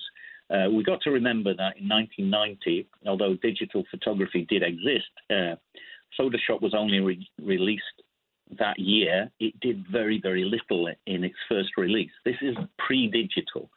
You know, um, no one really had access to Photoshop until a few years later, aside from you know um, specialists in the field.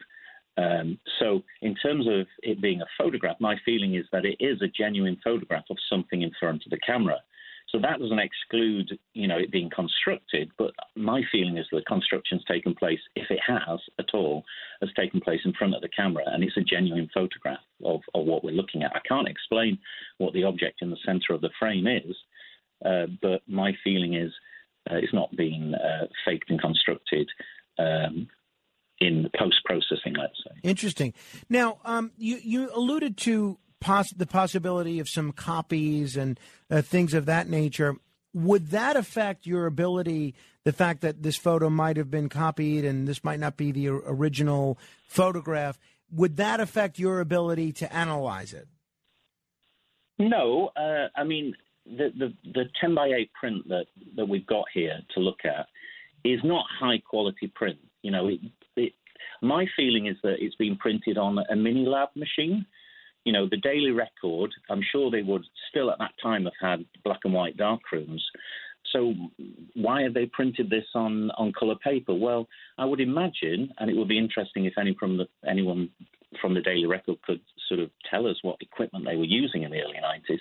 But I would imagine this has been printed on a mini lab. So that's a dry to dry processing, printing and processing machine uh, where you put a negative in and it'd uh, throw out the print, like a lot of uh, high street photo stores used to use. And you can get them that will, will print 10 by 8, uh, will produce 10 by 8 prints. And if the Daily Record was quickly trying to uh, produce a, a, print of this image to send up to Craig Lindsay, as they've been asked to do, because he was the press officer for the uh, RAF, then I can see them printing it off on, on, on such a machine. Um, and the, the quality is kind of consistent with that. Um, if this was a copy from a, a, a colour print or a colour negative, um, it's a it's a rather complicated thing to do. Why not just print the colour negative? You know, they're, they're printing it on a colour machine. They could print the original negative. So, uh, uh, but no, it wouldn't. If it had been copied from a colour neg or a colour print onto black and white film, that wouldn't really make. Uh, a lot of difference. It, it, the image may have been cropped slightly when it was printed, so there might be more information off the side of the frame that we're not seeing. Certainly, even as a 10 by 8 image, we're cropping off some of the 35 mm film down either side. I mean, that's just because it's been printed to fit the 10 by 8 paper. Do you, do, so I, I don't see that as problematic, basically. Do you know anything, or does the world collectively know anything about the the hikers that took this photograph? Uh, do we know anything about their credibility? Uh, no, um, uh, unfortunately, their, their names are redacted in the uh, Ministry of Defence uh, information that has been released, and apparently they're going to remain redacted until uh, 2072, I think is the date that's been mentioned. And this is because of very tight data privacy laws in the UK. So they, the the Ministry of Defence have released all the information, and my understanding is that they're just uh, that kind of they've kept back the names of the people concerned. So we will only know uh, who they are if somebody comes forward. You know, if one of the two people comes forward or someone who knew them at the time comes forward. And as far as I'm aware, I don't think that's happened yet. Do we have any idea why this photo was hidden for 30, 30 years? No, I mean Craig Lindsay. Uh, my understanding of the timeline is that uh, the the uh, the people who took the photograph sent it to the Daily Record, uh, probably hoping to get you know a story published or whatever. And the Daily Record, as would be normal, contacted the RAF or the Ministry of Defence, and they asked them to send uh, quickly send an image to Craig Lindsay, the press officer. And so they picked the best of the six images that were reportedly taken uh, produced a print and sent it by, uh, you know, urgent courier to uh, Craig Lindsay. When he got it, he then faxed it down to the Ministry of Defence in London, and they said, right, we want the negs and we want the prints. And the Daily Record sent the negs and prints, everything they had basically, to the Ministry of Defence in London. But Craig still had his copy of the print, which he'd faxed to London. And my understanding from what Davis found out is that he simply put it in a drawer and forgot about it. Amazing. Uh, then the Ministry of Defence analysed the photographs, and they actually prepared uh, question, you know, prepared answers if questions were asked in Parliament at some point later. Uh, and they now claim that they returned the uh, the negatives and the prints to the Daily Record. Uh, but the Daily Record, uh, if they did receive them back, have no record of having them now. So it's a bit of a mystery. I, I don't necessarily think there's some kind of conspiracy. Uh, it's quite possible that they've been lost along the way somewhere. Uh, in the mid to late 90s, or, or even more recently than that, you know, the move from film to digital, from analog to digital, lots of uh, you know organisations, newspapers will have been struggling to you know do what are we going to do with our photographic archive? Sure. You know? uh, some will be digitised, some will be thrown away. So it's quite possible that the original negs and prints have been thrown away, but equally possible that they sort of existing somewhere in a filing cabinet unknown. Sure. Now, uh, Dr. David Clarke has his theory as to what we're seeing in this photograph. I realize this is less of a, a, photography question, but I'm curious do you have a theory? Do you have any thought as to what this image might be? Uh, well, it's really interesting that you asked that because I've kind of I've kept out of the Twitter sphere uh, for for most of the, week. Um, well, it's more than a week, isn't it? Now that it's it's been out there, uh, and my my approach has really just been to sort of look at the photograph. I'm interested in photography and photographs, and um, I've not really thought too much about what the object might be. But obviously, I, I think there's a number of possibilities. Uh, it, it, could be some kind of flying craft that we don't know anything about. Um, that's that's a possibility. Uh, it could be. Um, some people have said it could be a kite. It could be something, uh, a model plane or some kind of radio-controlled aircraft. It, it could be that. Um, it could be, you know, a, a cutout, um, sort of being held up on invisible wire somewhere in the frame. Um, those those are the most obvious things. Um, I think there's a lot of uh, debate and discussion online um, about where the image is placed. Some people think it's a reflection in the surface of uh, of a pond or a loch. Uh, other people think it's an inverted image from a reflection. Uh, neither of those kind of it's very hard to disprove them but I kind of look at that photograph and I feel it, it, looks right. The only thing about it that is strange is this object in the middle of it. If you take that object away, is there anything problematic with the image? I don't think there is. Now, if you turn it upside down and think of it as a reflection, of a, a, a, piece of rock popping out the surface of a, a lake or of an angled piece of wood or something like that. It kind of explains the object, but the, the rest of the image becomes problematic for me. It doesn't feel right. And so I think the, the image is, is genuine. The object, I can't say what it is, but yeah, um, I don't think it's been faked. In post processing, I think it was something that was there uh, in front of the camera. Well, uh, it is absolutely fascinating, and uh, I want to thank you for not only joining us on the radio, but for the great work that you've done here. Uh, please keep us posted, and uh, I'm sure we'll we'll chat about future photo controversies in the future. Well, thanks so much for uh, inviting me on the show. Thank And, you. uh, good luck. Thank you. Thanks, A- Thank you, Andrew Robinson, a senior lecturer in photography at Sheffield Hallam University. One of the best. Really a fascinating, fascinating question. What is this object? What do you think? Go on my Facebook page, check out the image, facebook.com slash Morano fan. Let me know what you think it is. Sounds like the picture is real. If the picture is real, what is it?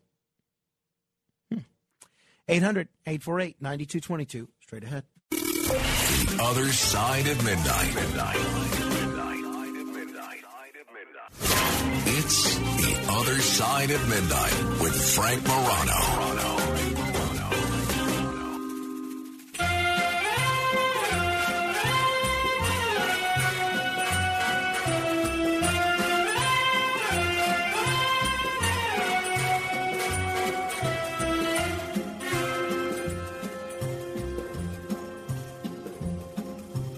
Istanbul was Constantinople, now it's Istanbul, not Constantinople. Been a long time gone, old Constantinople, still it's Turkish delight on a moonlit night. Every gal in Constantinople lives in Istanbul, not Constantinople. So if you've a date in Constantinople, she'll be waiting in Istanbul. Even old New York was once New Amsterdam. Why they changed it, I can't say. People just liked it better that way. Take me It back took us long enough to get this song, I'll tell you. Only a week and a half. My goodness. Now, I tell you, it's worth it. It still is great.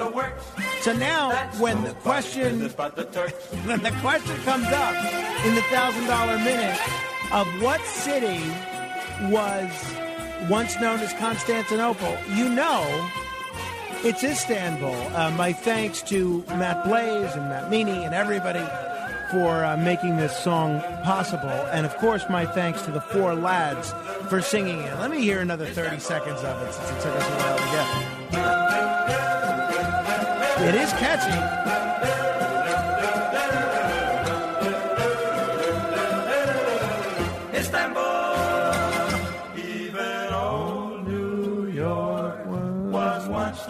Amsterdam. All right, that is catchy. All right, now, um, what else is going on? Hey, we'll take your calls in a moment. 800 848 9222. That's 1 800 848 9222. Um, you want to comment via email, you could do so, frank.morano at wabcradio.com. That's frank.morano at, um, you know, uh, wabcradio.com. You know what I, I read this week? I read a fascinating uh, piece in The Hustle, and I, I love The Hustle. It's a great newsletter. Um, LeBron James, the basketball player, he's not only one of the best basketball players around and one of the best paid basketball players around, he has 129 million Instagram followers. Now, that allows him, according to industry experts, to earn up to $428,000 per sponsored Instagram Instagram post. Now think about that. All the guy has to do is post something on Instagram and he gets $428,000. I have so he's got 129 million followers on Instagram. I have about 1700. Now, I would love to make $428,000 per sponsored Instagram post. So, what I'd like you to do is follow me on Instagram so that I can work my way towards LeBron James level Instagram social media influencing. So, currently he's about 129 million ahead of me. So, I have a ways to go. So, I need your help. So, you can find me on Instagram at Morano Vision. That's M O R A N O Vision. And I know what you're saying. You're saying, "Oh, Frank, I know what's going to happen once um, once you're able to sell all your Instagram posts for $428,000, you're going to be doing these sponsored Instagram posts every day. I'll tell you what, here's what I'm going to do. I don't want to overwhelm you with junk, with infomercial Instagram posts. So I am going to limit my Instagram posts, sponsored Instagram posts, to no more than six a year. Okay? So six a year is not obtrusive. It's not like you're going to be overwhelmed with junk Instagram posts and infomercial stuff. I'll be able to make a lot of money. You'll get the pleasure of helping me make a lot of money. So do me a favor, help me become a, if not a millionaire, at least on the road to a millionaire. Uh, follow me on Instagram at Morano Vision. That's M O R A N O Vision. I had this story on my, you know, I had a few. Well, let me tell you about this, and then I have a few stories on my radar screen. In fact, maybe we'll spin the wheel and uh, the wheel of topics because there's a few that I wanted to comment on, and I don't know that we're going to get to all of them. Uh, my cat, our cat, Bathsheba, had a veterinarian visit yesterday, and this is the cat that is suffering with with cancer. And I'm pleased to tell you that uh, she has gained two pounds. So she's on chemotherapy now. Uh, she's also on steroids, and apparently she's responding very well. So she had lost, uh, I, I think it was 20 or 30 percent of her body weight. And now she's on the way, not quite to normal body weight, but she is uh, she's getting better. So that's uh, certainly nice to see. All right, uh, let us. Sp- uh, should we spin the wheel? No, we're not going to have time. Let me take a quick call here. We got denunciations coming up. Peter's in the Bronx. Hello. Hey Frank, thanks for taking my phone call. Sure. I wanted to say, you know, I'm, I'm, I, the whole UFO. I don't believe in UFOs, um, and the the same argument I hear I heard here was a confusing uh, it, it's just like when they make they say the Shroud of the Turin. It's they say it's like a negative, and they make the argument for the Shroud. And it's kind of the same, same thing what I heard here tonight with the with the last uh, interview that you had done. Um, as far as that UFO, it, it, you know, it, it, to me it, it looks like the same UFO that was on the Brady Bunch uh, many years ago. And I, my whole thing of this, and, and it's not specifically this picture. Uh, UFOs they come in from uh, they're coming from other galaxies or other universes. Well, hey, uh, Peter, I, I, have to I have to cut you off. I'm sorry. Uh, the clock's our enemy. But Dave, David Clarke he doesn't believe that it's alien. He believes that it's something from Earth. Uh, so that, just so you know, but people could judge for themselves. Help control the pet population. Get your dog or cat spayed or neutered.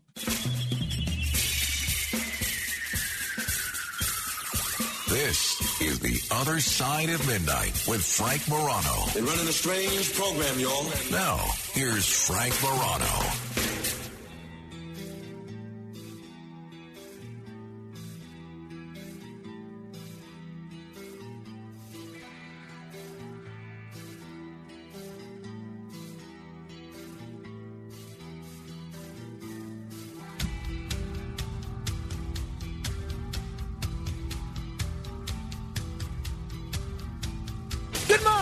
Everyone. Uh, this is The Other Side of Midnight. I'm Frank Morano. You know, whenever I hear this open, uh, this is uh, Enter Sandman Metallica. It's been used in a lot of different radio shows over the years. Uh, I think I first stole this from Tom Leykis when he was using it, right? But um, obviously, I always think of baseball because you had two great closers in New York that both used this as their their theme when they came out to the mound. Of course, you had Hall of Famer Mariano Rivera with the Yankees, and you had Hall of Fame not. you had uh, closer Billy Wagner, not a Hall of Famer, with the New York Metropolitans. They both used this song, and um, I am just looking at the uh, Mets Braves game last night. Can you believe we lost to the Atlanta Braves? We lost the series to the Braves. And you know who I blame? I don't blame the New York Mets. I don't blame the Fulton County DA that demoralized New Yorkers and probably the New York Metropolitans by making uh, Rudy Giuliani come and testify before that grand jury. I blame me. I blame me because it was just last week where I said this could be the greatest Mets team of all time. And I knew I was asking for trouble. It's like one of those things. In a horror movie, they say, if you've seen Scream, you know this They say you should never say, I'll be right back.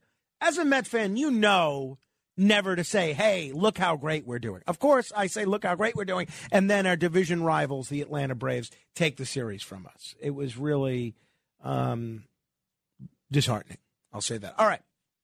But uh, perhaps if you have a radio show that will cause you to denounce me, I will not be on my own list of those who are denounced, though. However, these people are on this week's edition of The Other Side of Midnight presents Denunciations. I must denounce St. John's University. They announced last Friday that they are clo- that they're they're closing the Staten Island campus in the spring of 2024 due to decreased enrollment. This is just awful. So, um, I, I really think this is such a bummer. And my understanding is, and look, I realize colleges have to make financial decisions just like everybody else does. My understanding is they did not announce this until accepting students that were going to enter the Staten Island campus in the fall of 2022. So it really is not fair to those kids. They had to know that this was coming. And yet they still accepted all the tuition money and all the application fees from students that are going to be going to this school in the fall and that are going to have to make other arrangements for their junior and their senior year, either to go to a different school or to go to the Queens campus.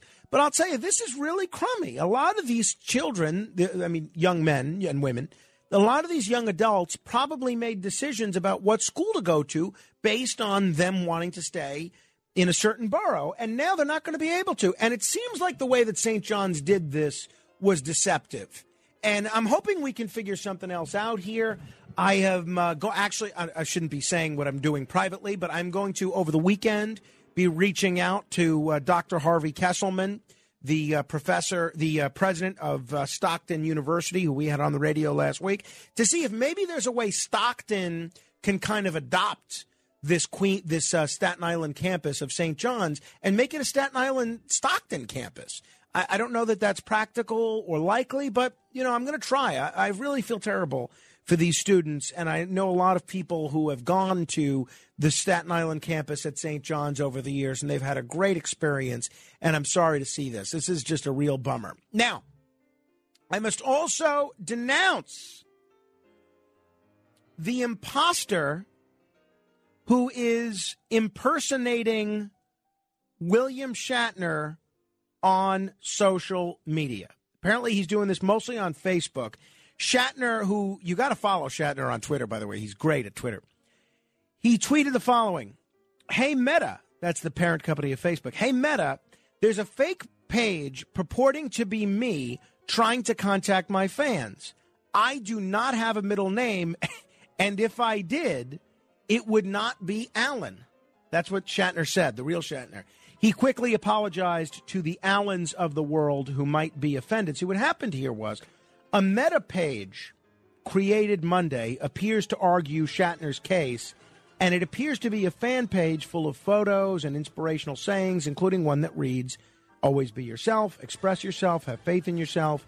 Do not go out and look for a successful personality and duplicate it.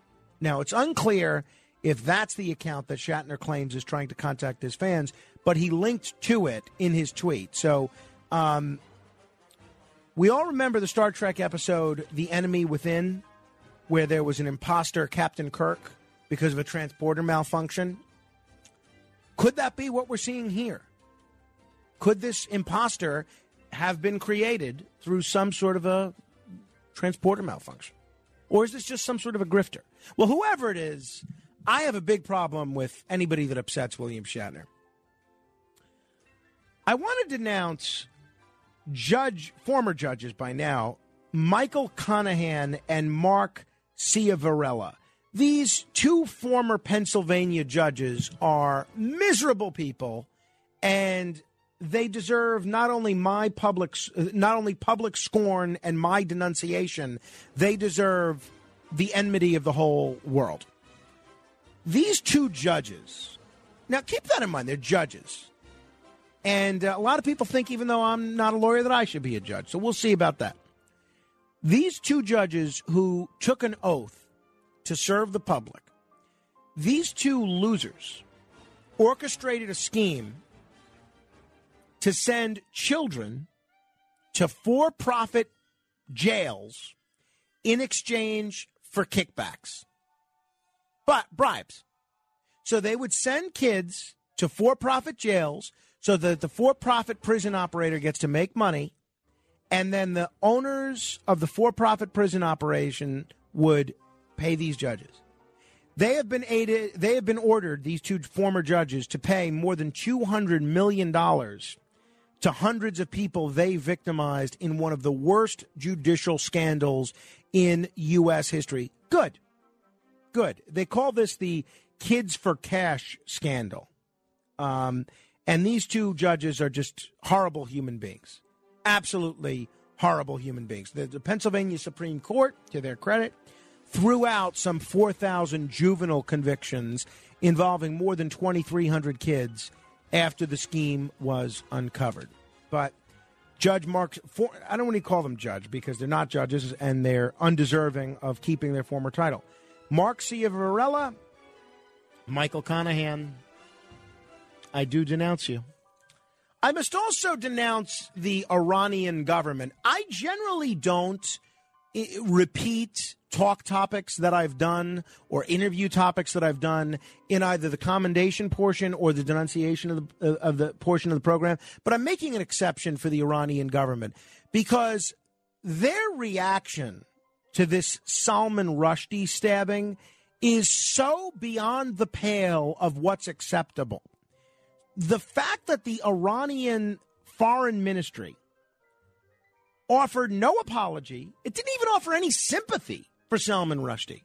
And the fact that they said that no one had the right to level accusations against them and that only Salman Rushdie and his supporters were worthy of condemnation and reproach, this tells you everything you need to know about the Iranian government. Now, I am somebody that has actually on more than one occasion spoken up for the Iranian government. I think it's good that they're there to be a counterbalance to the Saudis.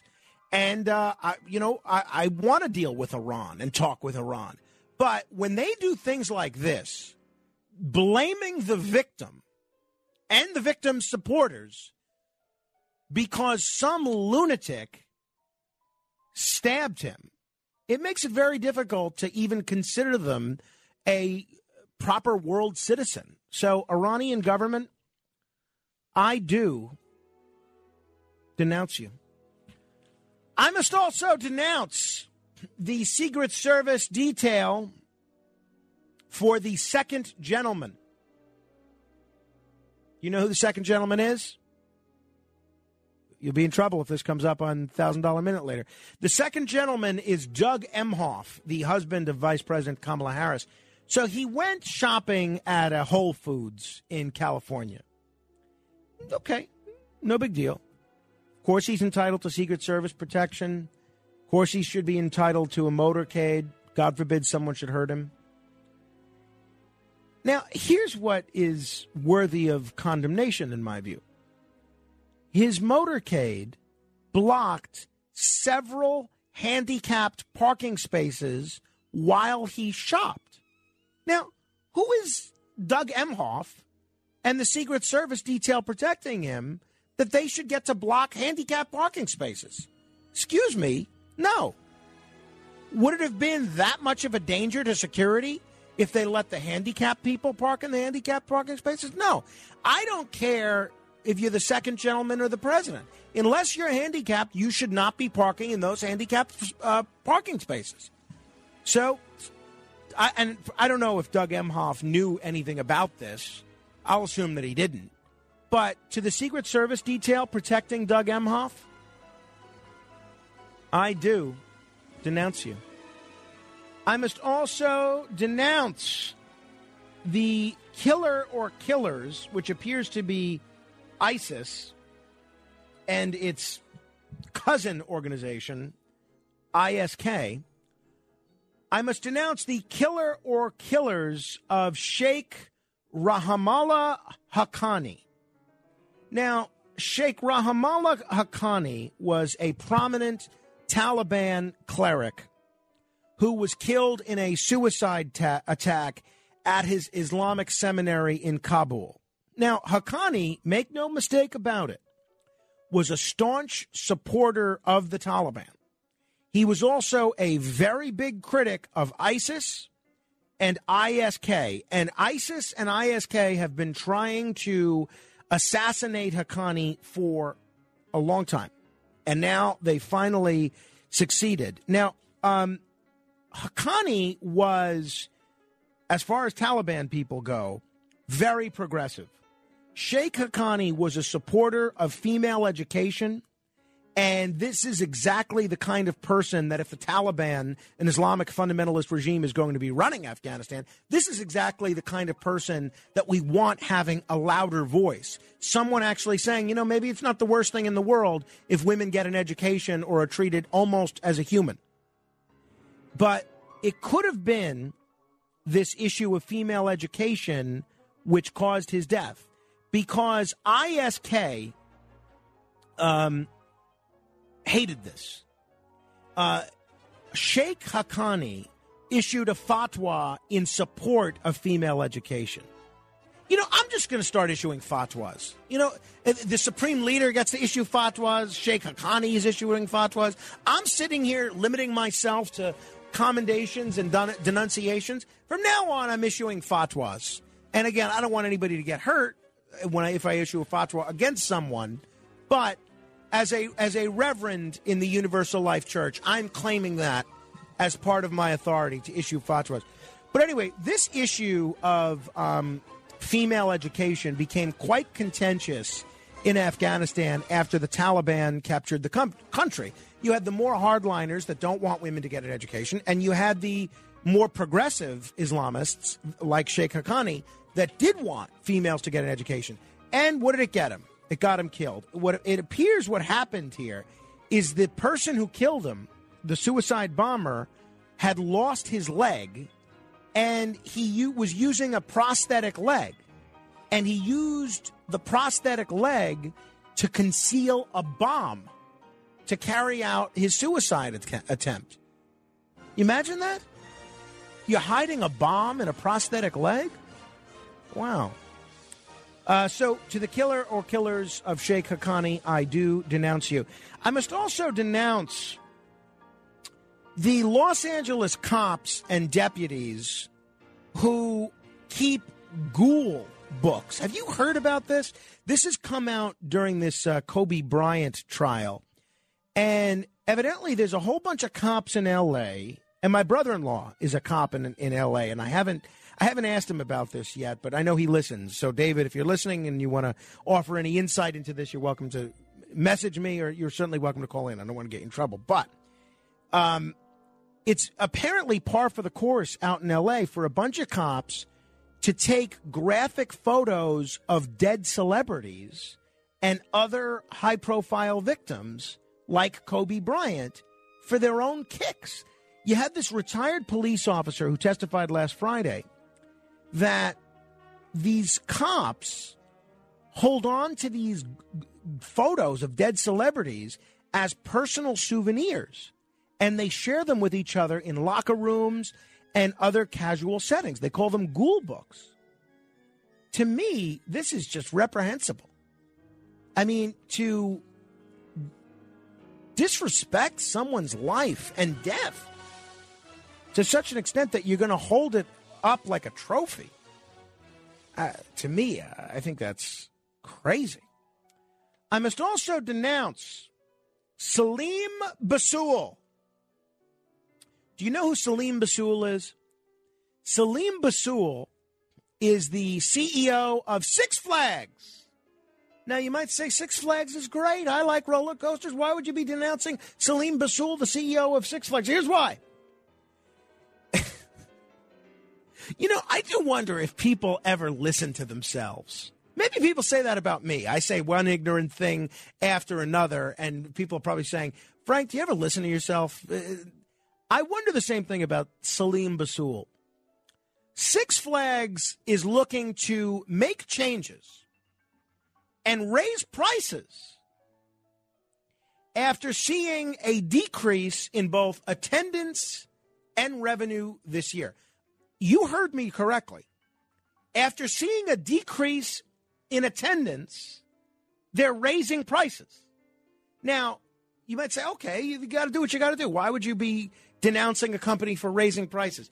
Because this winner, Selim Bassoul, in the earnings call last week, gave the most elitist, arrogant explanation for why Six Flags was struggling and why Six Flags is raising prices.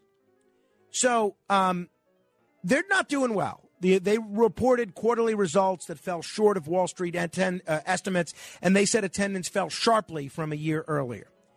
And this jerk, Selim Bassoul, said on the call when he knew other people were listening, it's not like he wrote this in his diary or in a private note to his sister. He said that the parks, the Six Flags parks, have become, quote, a cheap daycare center for teenagers during breaks and the summers. And then he um, said that our objective is not to become a park that's not affordable to everyone. He said the company wants to target middle income and those who earn what I call the average income of the U.S. then he goes on to say the company is migrating a little bit from what I call the the Kmart Walmart customer to maybe the Target customer. I mean, you talk about how many people can you insult in one earnings call? He's saying that the people that are patronizing their parks now, instead of saying thank you, he's saying, "Oh, we're adult daycare." Um, we don't want Walmart customers. We don't want Kmart customers. We want Target customers. So we're going to raise prices. Think about that. Fewer people are coming. Let's raise prices and insult the few people that are coming. I, I don't know where they found this guy. Um, I want to be very clear. I'm very grateful for everybody that listens to this show. I would never insult anybody that listens to this show in such a manner. Um, I must denounce Fernando Tatis Jr. Fernando Tatis Jr. is uh, he's a great baseball player for the San Diego Padres, and the P- Padres are they should be in the midst of a, a pennant run now, right? Or you know, a playoff run. But Fernando Tatis Jr., whose father was also a great baseball player, I used to watch him as well has been caught taking anabolic steroids, PEDs, performance enhancing drugs. He failed his drug test a few weeks ago.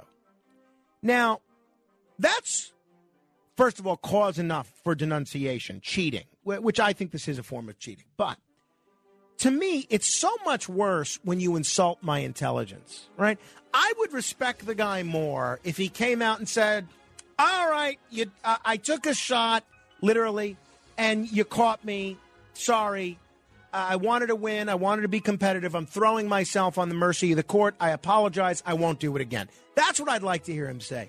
Instead, upon hearing of his failed drug test a few weeks ago, Tatis didn't object. He didn't protest, and he didn't. He ultimately didn't force the issue of his test result to an arbitrator, as would be his right.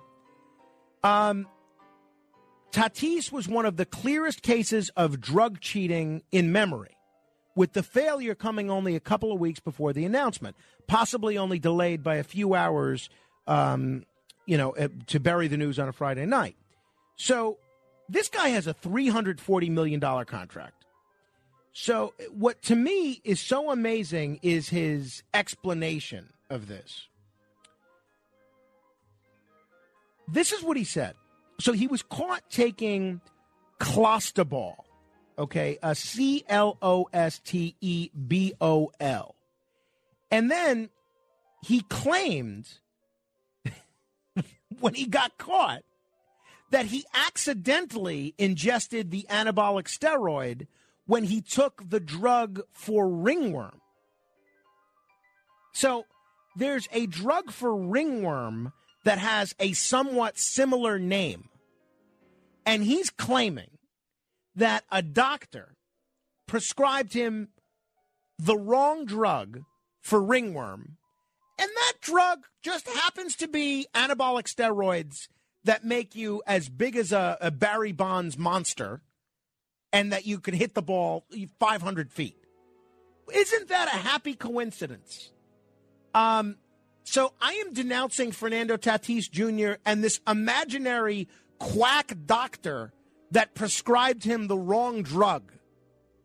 If, by the way, there was some doctor that prescribed him an anabolic steroid for ringworm, don't you think he'd have documentation from a doctor or a pharmacist to say, "Hey, excuse me, look, they, look, they gave me clostebol instead of whatever it's called." This is ridiculous. Uh, one newspaper, I don't remember which one, might have been the, uh, yeah, it was the New York Post. One New York Post said, uh, article said this might be the first case where the parents have gotten in, where um, they've gotten Fernando Tatis's parents involved in denying this. They didn't sway anyone, but the parents are backing up his story uh, about this ringworm thing. So the mother attempted to bolster this ringworm lie with pictures on Instagram. No one bought that, so she's deleted them. Then his father, Fernando Tatis Sr., the great former Cardinals player, came up with this ridiculous story that the ringworm came from a spray he used to treat a fungus due to a haircut. And this is ridiculous. Nobody believes this. And the fact that the Tatis family is all collectively lying to protect his $320 million payday is insulting and egregious. Fernando Tatis Jr. and your parents, I do denounce you. And finally, I must denounce Ahmed Abouammo, a former Twitter employee, has been convicted of failing to register as an agent for Saudi Arabia. He was spying for Saudi Arabia accessing private data on Twitter, users critical of Saudi Arabia, and then reporting it to Saudi Arabia without registering with the U.S. government. Um, I guarantee you, I'm critical of the Saudis all the time. I guarantee you, he gave the Saudis all sorts of information on me. Abu Abu Amo, uh, excuse me, Ahmed Abu Amo, I do denounce you. Calls, questions, comments on anyone I have denounced. We open lines 800 848 9222. Any subject is fair game. Uh, no guests for the rest of the hour, so uh, you're welcome to comment on anything that you see fit. 800 848 9222, straight ahead. The Other Side of Midnight with Frank Morano. It's The Other Side of Midnight with Frank Morano. Frank Morano.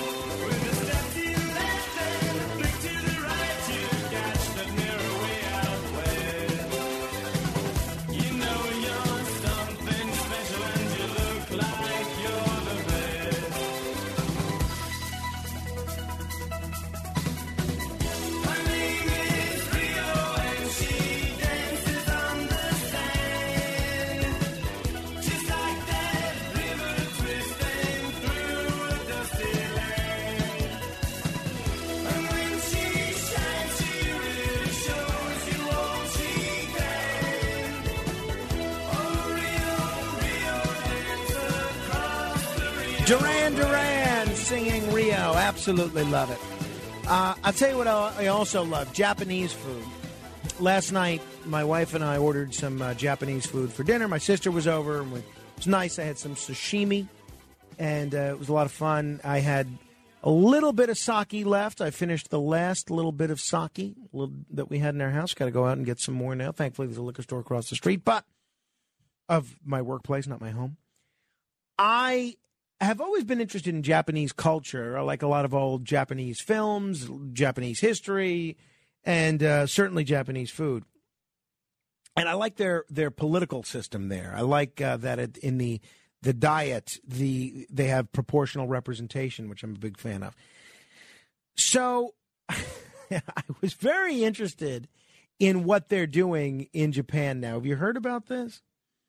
So in Japan, over the last couple of years, there's a trend that has generally be, been considered a positive. Young people in Japan have been turning away from alcohol. Now, it's great for the health of young people because alcohol is not good for you. But it's bad news for both booze companies and the government that are seeing lucrative alcohol tax revenues drive up, excuse me, dry up as people are drying out.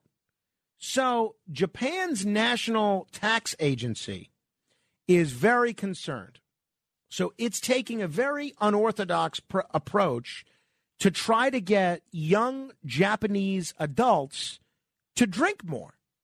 So the nation of Japan is making a nationwide effort to get people to drink more. They have launched, and I think this is very creative, an online contest dubbed Sake Viva. Uh, I, by the way, this is not a joke. This is not from The Onion. This is totally serious. This Sake Viva project asks young people to submit business plans to lure a new generation into going on the sauce. Say Japan's sake, beer, and liquor makers are facing challenges that the pandemic has made even worse. So, the problem for Japan is that their alcohol consumption has been on a downward trend since the 1990s. In the past decade, the government adopted a sweeping plan to counter societal and health problems linked to alcohol, with a focus on reaching the relatively small portion of the population who were found to account for nearly 70% of Japan's alcohol consumption. So, coronavirus restrictions have kept many people from visiting Japan's izakaya, the, the, the, the pub businesses. And that's also the name, by the way, of the Japanese restaurant at the Borgata, Izakaya. I always wondered why it's called Izakaya. Now I know. And people simply are not drinking enough at home. Isn't it interesting that Japan went the opposite way of the United States? In, in the United States, the problem was people were drinking too much at home. In Japan, the problem was they weren't drinking enough. The uh, this is a quote: "The domestic alcohol beverage market is shrinking due to demographic changes such as the declining birth rate and aging population, as well as lifestyle shifts away from drinking. Uh, that they've that's according to a website that has been specifically created for this contest. So new products that reflect the challenging times, sales that use virtual AI and metaverse concepts, promotions that leverage products' place of origin. These are just a few of the ideas that the site lists as a way to get Japan's young people young adults specifically, to embrace alcohol again. The contest is aimed at revitalizing the liquor industry and solving problems. But not surprisingly, you might imagine it has hit a sour note with many people online, prompting pointed questions about why a government that has previously encouraged people to drink responsibly or abstain is now asking for help to in getting young people to drink more. So this pro drinking contest in Japan will run for months, ending this fall. Uh, the Sake Viva contest is open, I think, only to people in Japan. Uh, but the Sake, you know, maybe we'll do a uh, an interview with our friend Dave Spector, who's an American that lives in Japan. He's one of the biggest talk show hosts out there and biggest personalities out there. This Sake Viva contest is open to people from 20 to 39 years old, with submissions due September 9th. An email to contest organizers. Uh, so, pro drinking contest submissions that make it to the final round will be judged in person in Tokyo on November 10th. So, what do you think about this? Is this something that uh, you think governments should be doing? 800 848 9222. 800 848 9222. Uh, also, hey, speaking of beverages, do you know what an Arnold Palmer is? I bet even Matt Blaze knows what an Arnold, Arnold Palmer is. What's an Arnold Palmer, Matt Blaze? I know it's a drink. Yeah, but I don't know what's in it. You don't know what an Arnold Palmer is? I don't remember. Uh, Ryan Modica? Isn't it like iced tea and lemonade? That's it. That's exactly right. It's iced tea and lemonade. You had no idea what an Arnold Palmer was? No. I mean, I, now that I heard, yeah, I go, oh, yeah. It never occurred to you to say, "Oh, everyone's drinking these Arnold Palmers. Let me ask what's in it." Who's drinking Arnold Palmer? People are drinking them. They're out there. Who? You know who's drinking? I Are to- you? Yeah, once in a while. You know, I, I don't drink a lot of sweet things, but I went to lunch with um, Chris Ruddy, the CEO of Newsmax, years ago. This is when uh, I first started on Newsmax, maybe about uh, three years ago. And he ordered an Arnold Palmer. I, of course, got a martini. But that to me has always been my understanding of what an Arnold Palmer is lemonade and iced tea, half and half, right? Now, interestingly, who was Arnold Palmer? You know that. Yeah, he's a golfer. Right. He was a golfer. So Arnold Palmer, a world famous golfer, they say one of the best of all time, was actually um, talking about this drink that was named for him. All of a sudden, the waitress went over to another table, and the lady at the table said, I want an Arnold Palmer. Well, all of us turned our head. We thought, what is she talking about? And she said, I want what he ordered. I was embarrassed to ask for an Arnold Palmer. I always say, can I have a, a, an iced tea and, and put about a third of it in lemonade? And they said, oh, you want an Arnold Palmer. So isn't that interesting that Arnold Palmer was such a humble guy that he didn't want to order an Arnold Palmer? He would order iced tea and lemonade. I think that I thought that was kind of funny. It's funny. There was this, um, you know, I spoke to Bob Saget once or twice before he died. I never got to meet him in person, but I mostly spoke to him as I was setting up interviews for him with with other people when I was a radio producer. And I told him one of the first times that I spoke with him, you know, I said, you know, a big fan of your work. I like what you did here. I like what you did there. And there's a film that you made years ago called, uh, I think it was called Becoming Dick. And um, I thought this was hysterical. Now, he, and even Bob Saget was surprised that I like this. He, even Bob Saget, who direct, directed this film, he was almost surprised that someone like it. It's 22 years old. It stars the guy from uh, uh, Boston, uh, uh, the, the Boston Common, uh, Harland Williams, and basically, it's an okay movie. It was a made-for-TV movie. It was made for E, and um, he is in. There's this scene in the movie Becoming Dick where they're in a deli and these two guys watch as Paul Newman comes in, and they see that um, Paul Newman orders some sandwich, and it's one of these delis where everything is named for someone, and they have a drink, uh, excuse me, a, a sandwich named for Paul Newman, and the guy says, um, "Well, what is Paul Newman having?" And then he says, "Well, um, he's having this and he's having that." Okay. Well, I'll have uh, I'll have that. Okay. The guy that he's lunching with says, oh, "I'll have this kind of sandwich, that kind of sandwich," and the other guy says, "Oh," uh, uh, the waitress says, "All right, you want the Paul Newman," and then the guy says, "No, no, no, no, I ordered the Paul Newman," and the waitress says, "No, no, no, you ordered what Paul Newman's having. He ordered the Paul Newman." So it was interesting that in that fictional film, Becoming Dick, that he did not order Paul Newman did not order the Paul Newman, but in real life, Arnold Palmer does order the Arnold Palmer, although he refused to call it an Arnold Palmer. It's interesting just to show you the difference in humility between um, between the fictional Paul Newman and the real life Arnold Palmer. Fine. Now, um, so uh, if you get an alcoholic Arnold Palmer, my understanding is that that's a John Daly, an alcoholic version of lemonade and iced tea with a little vodka. They call that a John Daly. That's always been my understanding. Lo and behold, two months ago, my last trip to Atlantic City, we end up going to my step cousin's house in Brigantine. And they're serving something called the spiked Arnold Palmer. And it's exactly what you would think it is it's lemonade, iced tea, and booze in a can.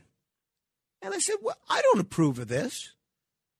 Arnold Palmer's drink, the, the Arnold Palmer, is supposed to be a soft drink. It's not. It's supposed to be like a Shirley Temple. It's something that children and families should be comfortable ordering. If you want to get a little more, you know, adult, you order a John Daly. This drink should be called the John Daly. Anyway, last Sunday, my wife and I and Carmine go out to Marlboro, New Jersey, and we visit our friends, the Silversteins. And they're serving all sorts of stuff, drinks, you know, beer, White Claw. And there's a couple of spiked Arnold Palmers. And I say the same thing to Brian. Brian's a golfer. I said, Brian, this is not right. He said, I know. He said, it should be called a John Daly. Before I even said anything, he knew what I was going to say. So I don't know how this company, and I think it might be Miller, I don't know how they get away. Yeah, it's Miller Coors. I don't know how they get away with calling something that should properly be called a John Daly a spiked Arnold Palmer. It's not right. It's not right. But always the fellow with a little bit of ingenuity, much like Saul Goodman after he had a bag thrown over his head by Walter White and Pinkman, and then after he was no longer fearing for his life, realized that maybe there was some money to be made. After I got over my shock of drinking an Arnold Palmer, a spiked Arnold Palmer, instead of a John Daly, I said to my wife, why don't we market and sell some some John Dalys to compete directly with the spiked Arnold Palmers. And she didn't like the idea, but I do like it. I think this might be a good way for me to earn some extra money. I don't know if I have to pay John Daly. Uh, is I don't know if I'm not sure if John Daly's still alive, but um, I, I think if they're going to serve this, yes, he's still alive. He's only 56. Good. Okay, good for him. But if they're going to serve these drinks, it should be called the proper thing. And if no one's going to sell a John Daly, I should be the one selling a John Daly. I think this could be a good side hustle for me. I don't know. Uh, 800 848 9222. That's 800 848 9222. By the way, I, the New York Post has this image from space. Um, a, an astronaut or some astronauts and satellites capture the beauty of Aurora Borealis from space, and it is breathtaking. I have just tweeted it. If you want to see that image, go to my Twitter at Frank Morano. That's Frank M O R A N O.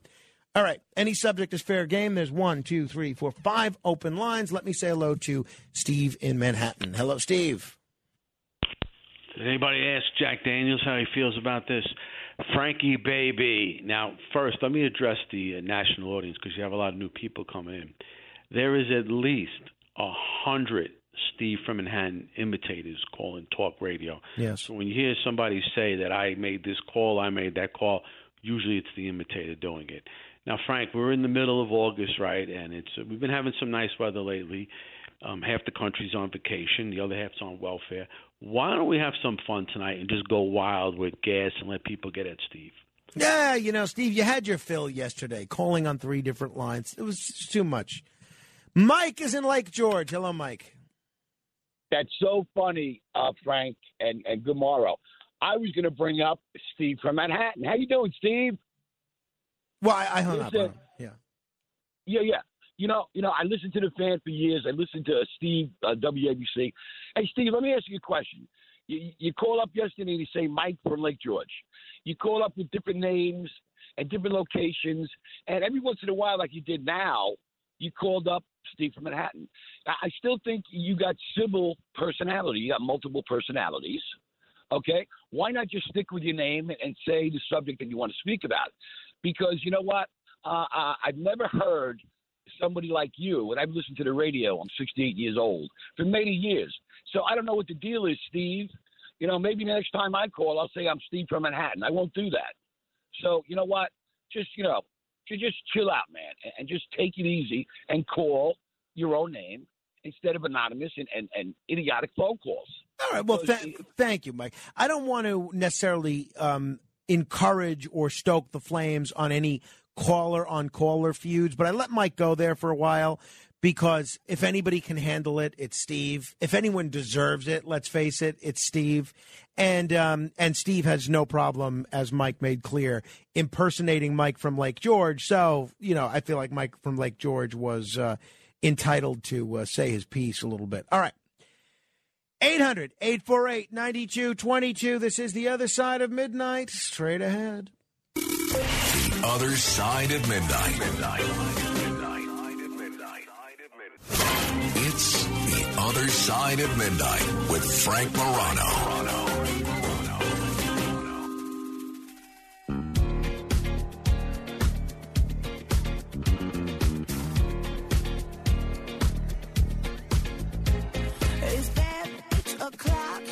Thick 30. I've been through a lot, but I'm still flirty. Is everybody back up in the building? It's been a minute, tell me how you're healing. Cause I'm about to get into my feelings. How you feeling? How you feel right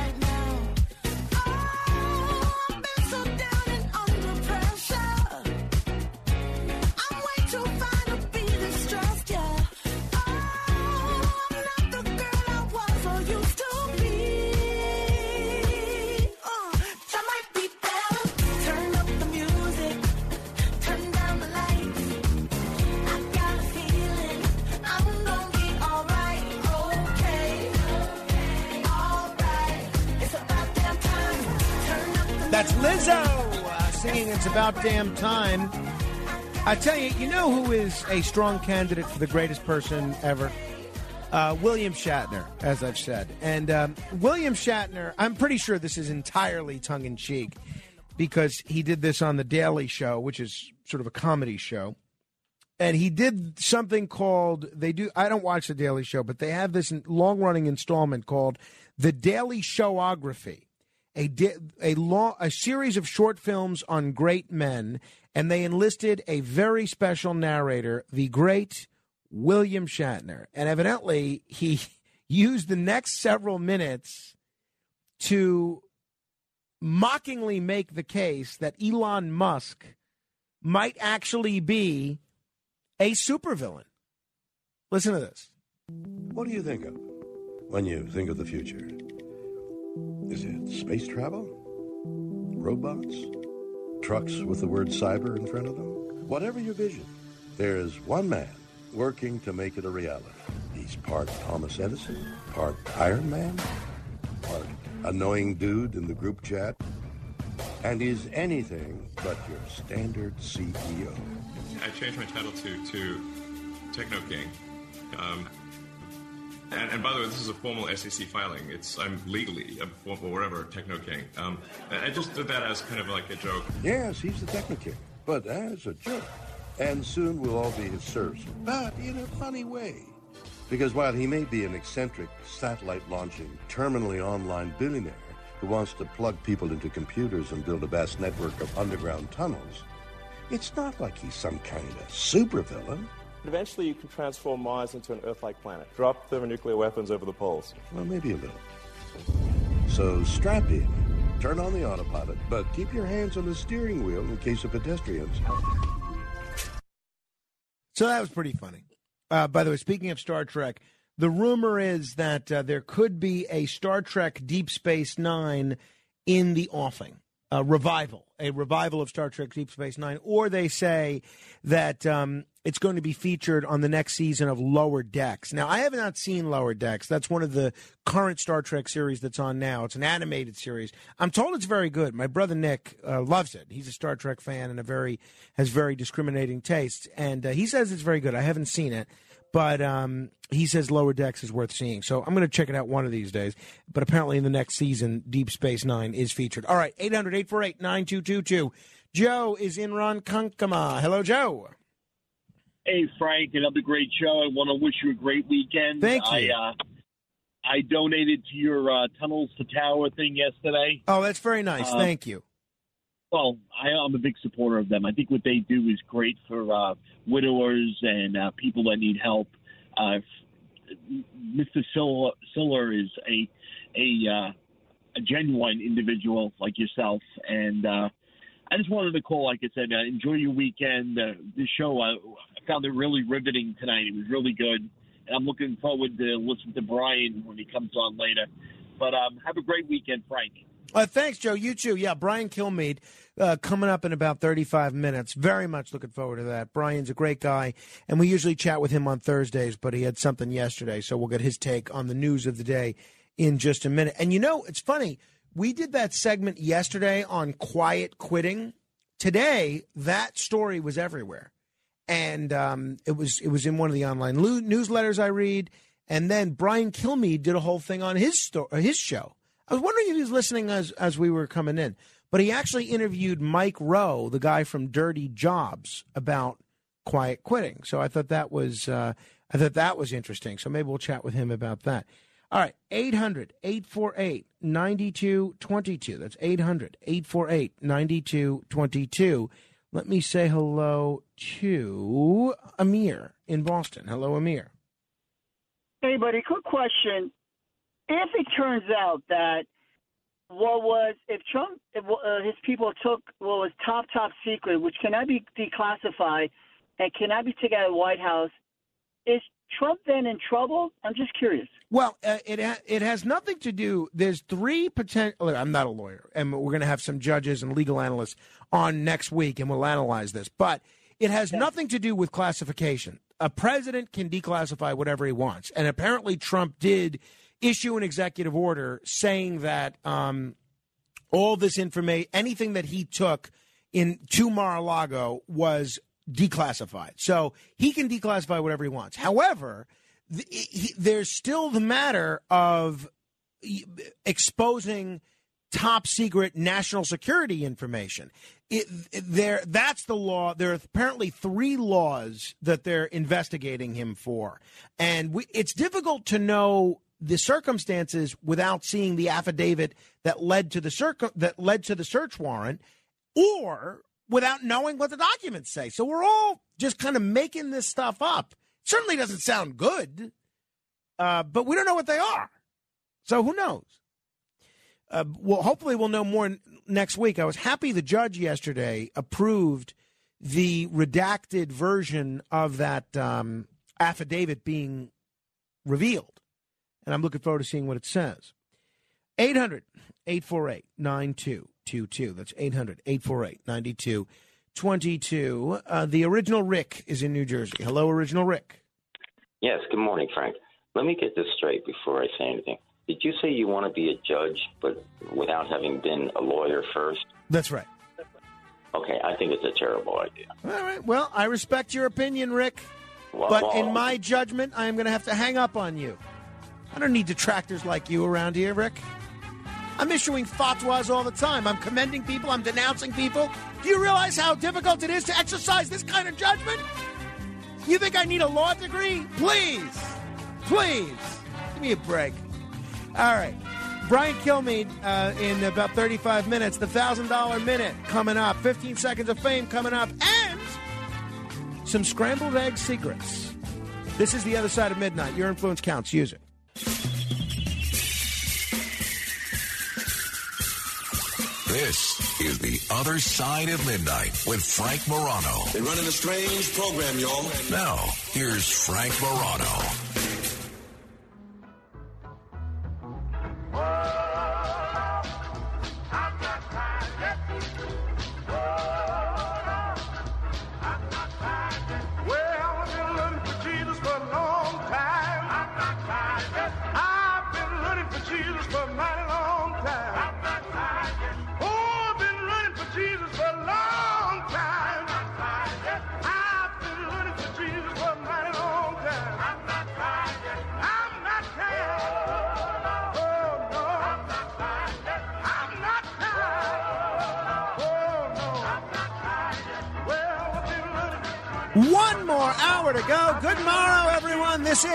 Side of midnight. I'm Frank Morano. One more hour until the weekend starts, at least for those of us that work on this show. Uh, we have done this week without our uh, producer, Alex Barnard. He's out in Lake Placid somewhere. Uh, Matt Blaze, what kind of uh, review do we give to uh, Kenneth, who was uh, sitting in for Alex Barnard this week? Considering it's the first time he ever did it. Mm, yeah, see, I always like that disclaimer. new Yeah. at it. I ha- well, there has to be a There has to be a disclaimer, okay. Because for somebody who's never done it before, he's doing an okay job. I give him an okay job. That's not exactly high praise. Want me to be honest? You, you, you want me to No, do? I'll take it. Okay, all right. I'm being honest. Um, no. I'm, not, I'm not saying it was horrible, Okay, well, that's very big of you. but I'm Um, not saying it's going to replace Alex. I think um, I think he's done. I think he's done well. Um, you know what my big biggest biggest ask of a producer is? Uh, don't bother me. Right. That's the one thing Sure. that I am looking for. Is just leave me alone. You know, let me do my thing. If you can be helpful, that's great.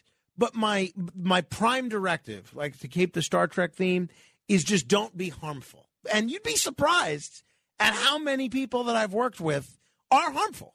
And I must say, of Kenneth, he has not really been harmful. So Oh, I think he's been, as far as my perspective, I'm sure there's all sorts of behind the scenes stuff that I'm not privy to. But as far as uh, my perspective goes, he is, uh, I think he's done well. He's done well by Yeah. me. And I, don't, I don't know that people realize that. You know, I'm uh, I'm here before you because I'm I do Dominic and then and Rita Yeah. first. You and I do not talk at I know, all. I know. until I- you sit down. I wish we could talk a little more. a I little think bit that would more, be helpful. A little bit. But Yeah. even before that, when when I wasn't doing Reed and, Dom, or, and Dom or just doing Dominic, and you would come in, we didn't really talk all that much. I let you do your thing, Yeah. preparing for the show, and then that was it. Right. But yeah, we could talk a little bit, and now we have a little bit of time more than we had before. What before, the, show? show? No, we don't. Don't you? Well, we have the five. We have some time. five minutes. Yeah, five minutes. That's not anything. really, 'cause Well, you need more than that. Yeah, I, well, I mean, maybe I'd like the option. All right, not important, not important. Brian Kilmeade coming up in about 27 minutes. Uh, but you know, speak, speaking of this whole UFO theme that uh, the whole world is interested in, I'm certainly interested in it. Greg Kelly, who you could hear on, uh, who, who's nationally syndicated, but you could hear him on WABC in New York uh, every uh, every afternoon at 1 p.m. Eastern. He uh, was talking a little bit about UFOs the other day. This is what he said. Maybe even the men in outer space. Marvin, what's up? Marvin. Questions. Why is there a UFO cover up for 50 years? Number one. Number two, two questions. Why is WABC radio blocked out where I live? Because we have roof antennas, uh, microwave uh, antennas on the roof. Can you explain those two things? you want me to explain? You, you number one, you're you're telling me there's been a UFO cover up for 50 years, and you want me to explain why. All right, I can't help you on that one. I don't know if there. I don't know if I believe. I don't believe that there's been a UFO cover up. I don't. Now, why are they covering it up for 50 years? I, I, I, you say it. I don't know what it is. I've actually been. Hey, States hey, listen to me. Listen to me. Have you ever been to Area 51? I've seen the pictures. You've seen the pictures. Well, I've seen. Well, actually, there's some things I can't say right now because they're classified. Let me just say this: I know a bit more about this than you do, and uh, there ain't no extraterrestrial uh, proof of uh, anything. There's no proof of extraterrestrial life on Earth. UFOs, to the extent they are UFOs, unidentified flying objects, are uh, mad, man-made phenomenon. They're not from other planets. Are you okay with that, Marvin? Do you accept that? No, I'm not okay with that. It's All right. 50 year cover up. I know, 50 year cover up. Well, Richard Nixon was really into UFOs, apparently. And he showed Jackie was. Gleason around. He showed Jackie Gleason. I, I don't know. Listen, pal, I don't buy it. Now, I thought that was a really interesting exchange. Now, Greg, he's kind of um he has, I guess you'd call it a dry sense of humor, right? And I, I appreciate that because I think I have kind of a dry sense of humor. It's a lot of times difficult to tell if Greg is joking or not. I couldn't tell whether he was joking when he said he's been to Area 51 and I know more about this than you do. I mean, but based on his tone there, it sounded like maybe he was telling the truth. So maybe he does have some inside information, or maybe he was just busting chops. And he was a pilot Yeah, but okay, a lot of people are pilots. What does that mean? in the military. Yeah, there's a lot of military. pilots. Yeah, there don't- are, but they don't escort every every uh, Marine pilot to Area 51. But he could have been. It- there. it's possible. But so that's my question. You think he was joking, or you think he was being sincere there? I think he was being sincere. You do. Okay. He sounded kind of sincere. I, I, I've always tended to agree with Marvin that the government is hiding something. But what do I know?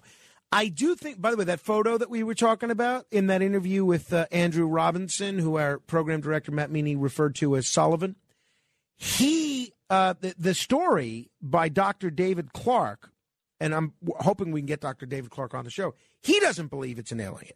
He believes it's something like a, a government spacecraft of some sort, some high end experimental spacecraft. But who knows? 800 848 9222 if you want to comment. All right, this is interesting. Forget about aliens, forget about politics, forget about um, Alex Barnard. One of the most interesting stories I saw last week in the New York Times was all about extra creamy scrambled eggs. They posted this recipe. And for some reason, I, you know, when I finished reading the paper, I read the actual paper. I threw it away because I have a time subscription. I figured I'd just be able to read it online afterwards. But for some reason, I guess the New York Times cooking articles are so popular that they make you pay extra to subscribe to the cooking articles. So my New York Times subscription does not work to permeate the cooking articles. So I can't read this whole thing. But they they had this article all about how to make extra creamy scrambled eggs. And it included potato starch or cornstarch. And basically, you add half the butter cubes to a starch mixture, add eggs and salt, and then you whisk. I had never seen a scrambled egg recipe with potato starch. And it got me thinking.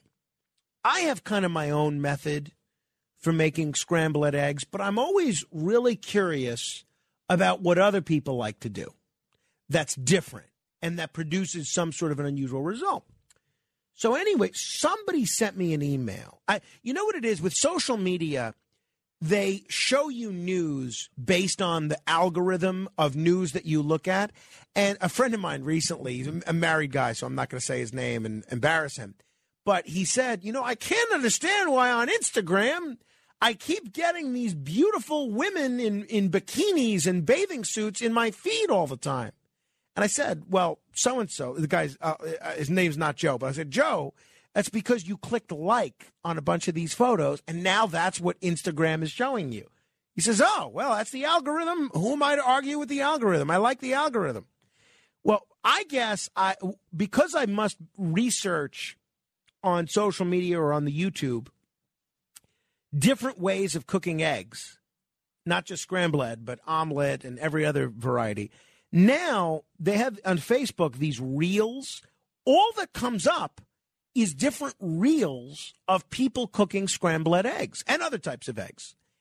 And I saw an interesting reel yesterday or two days ago of somebody making, I call it scrambled, some people call it scrambled, but someone making scrambled eggs and scrambling it in the frying pan. Now, I've done that before, but I've always been afraid to admit it. And I think it comes pretty well. One of my secrets to scrambled eggs, it has nothing to do with potato starch.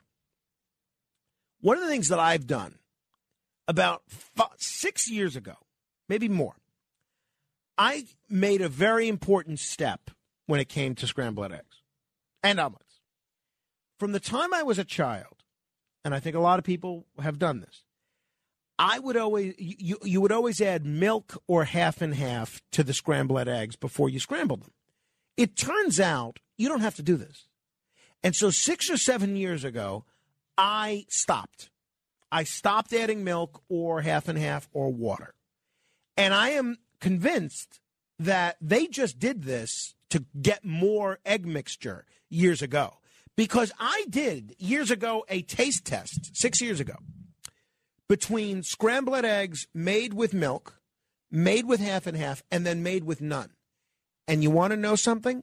The fluffier, the creamier was the one without the milk and without the half and half. So I stopped cold turkey. That's my secret. No milk. But I, I want to try this cornstarch. Now, I'm curious if you have any scrambled egg tips. Something that you do that most people don't do. A tip, strategy, something interesting. It's the weekend. Uh, maybe on Saturday, people are going to have a little bit more leisurely breakfast. They don't have to run out of the house, just grab a cereal bar and get the kids off to school. They get to take their time. That's certainly the case in our house.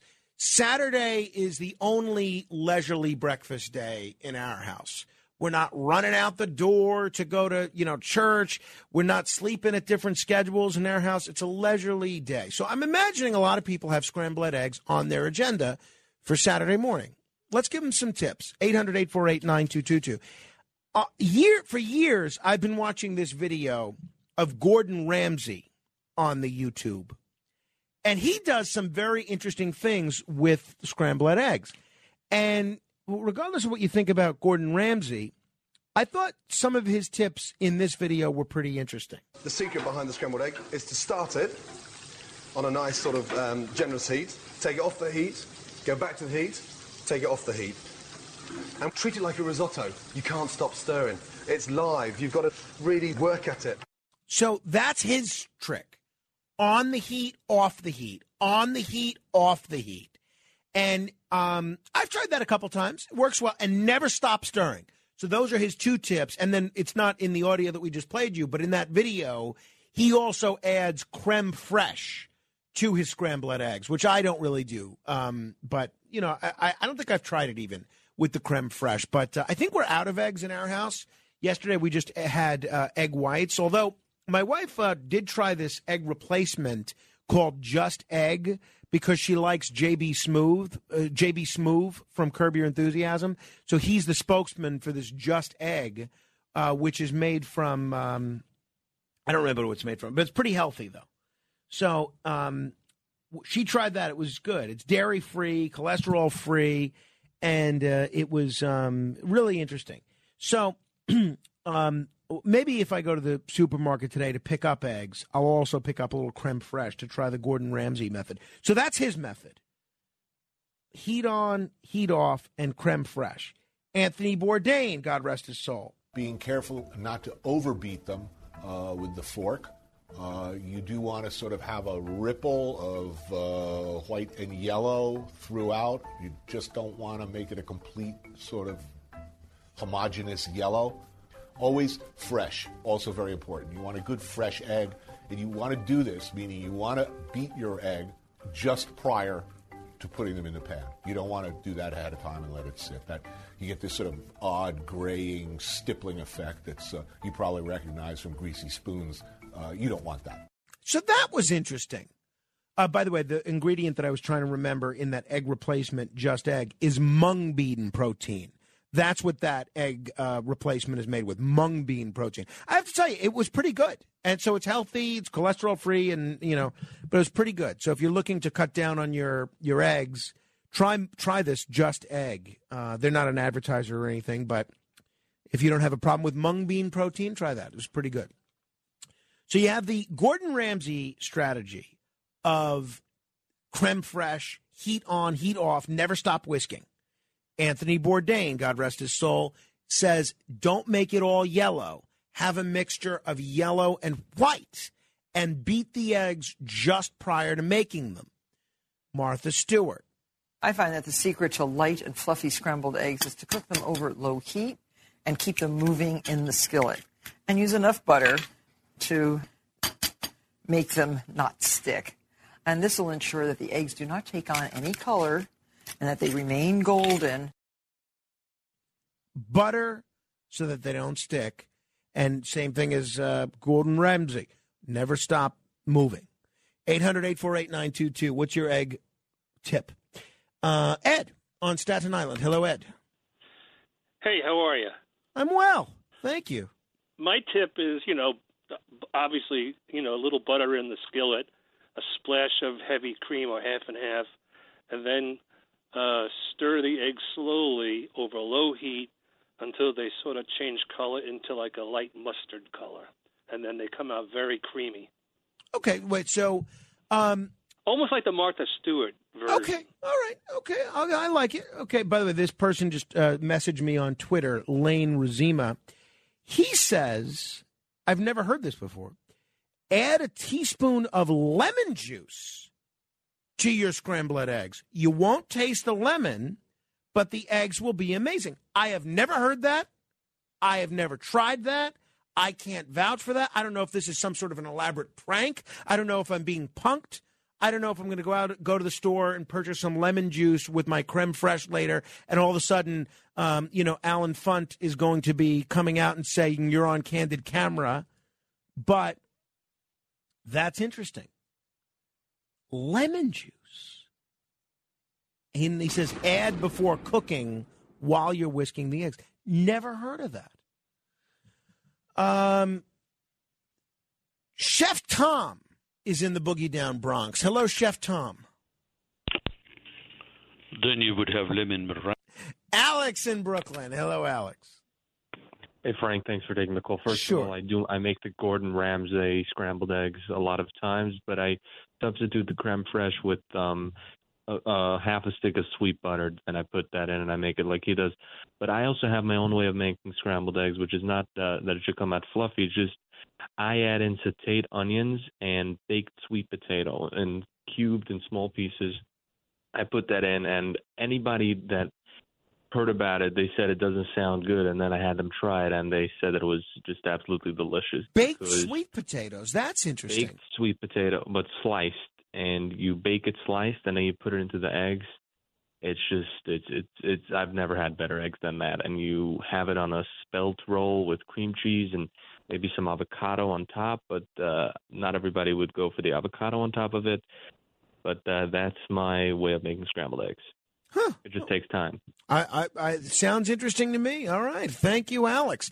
What's your scrambled egg recipe? 800 848 9222. That's 1 800 848 9222. Well, what's your story, Mr. Uh, Matt Blaze? Are you a, an egg guy? Yeah, I do it the way you do. I, I don't put any milk in it, but I have found using skim milk does make it fluffier. Well, then why don't But- you use it? Because I usually don't have milk in my house. Oh, well, that's. But if I did, See- then I would use. But I usually just make it the way you do, Well, see, my Without- way is strategic. You're doing it based on circumstances. and I like it. And I also put American cheese. Oh my goodness! Get out of here, American of cheese. course. please. I, I, I can't deal. I can't deal. You don't American put any. we- we- You just have plain eggs. No, I'll put real cheese in there.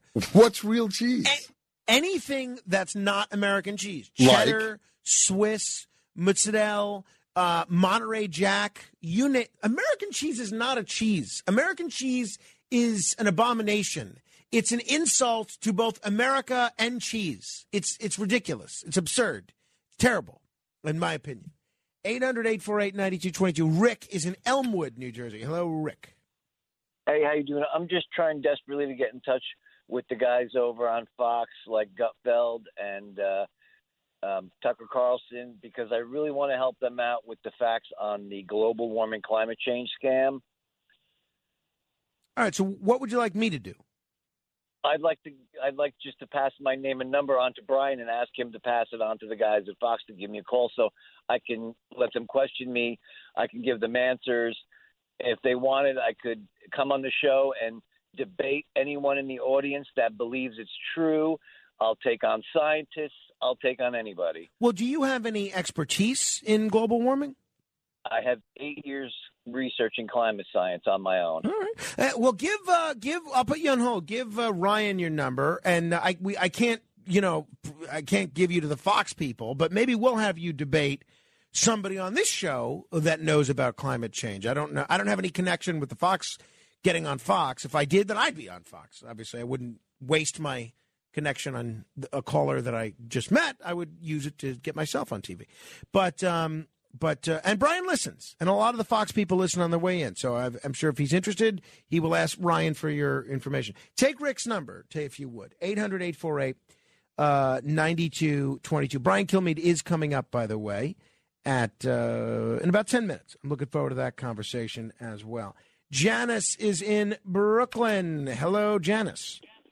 Hi, Frank. Hi. I was wondering if you remember the episode in The Sopranos where scrambled eggs was in there. What was that? The one with Ralphie? Yes. Yeah, uh, yeah. I don't. I don't remember his method for making them, uh, but um, but what, I do remember the episode because that was pretty dramatic. Oh, I remember. Wait, wait. Does he use sour cream? Right. Yes, I do remember that actually, and I've done that. I- That's pretty good. I, I, I was going to do it too, but after watching Ralphie get hit over the head and, you know, dismembered, I could never do it. Well, I always thought back to that recipe. Well, I've done it, and I did not get hit over the head. Janice, when you say something like that, I realize the show has not been on the air for a while. You're supposed to say, spoiler alert. You can't be giving out spoilers to classic episodes of The Sopranos. It's frowned upon. Cannot do it. I will not stand for it.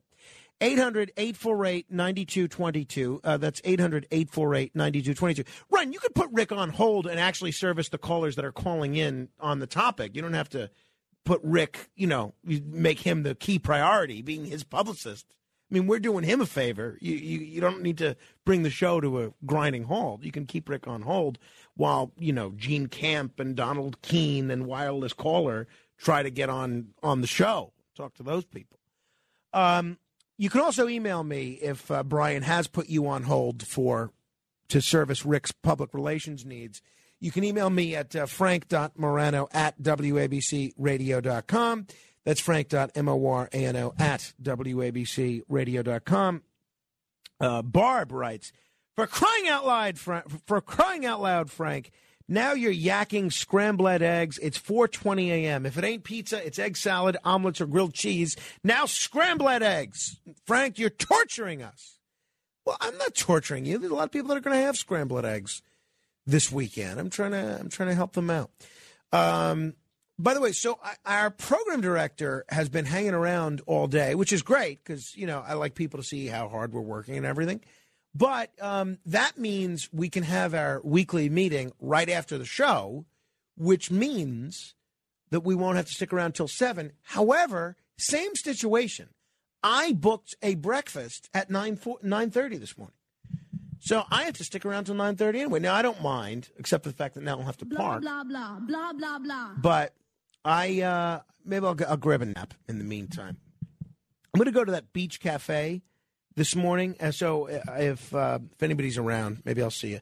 Tom is in Westchester. Hello, Tom. Hi, Frank. Long time no speak. Nice to talk with you again. Likewise, so on the Likewise, Tom. subject of um, scrambled eggs, I pretty much follow the Gordon Ramsay way. Um, the other thing I like to do though is leave it on the heat for a little while after it's sort of fluffed up on top, and just slightly brown the bottom of it, and then I like a dollop of pesto on top.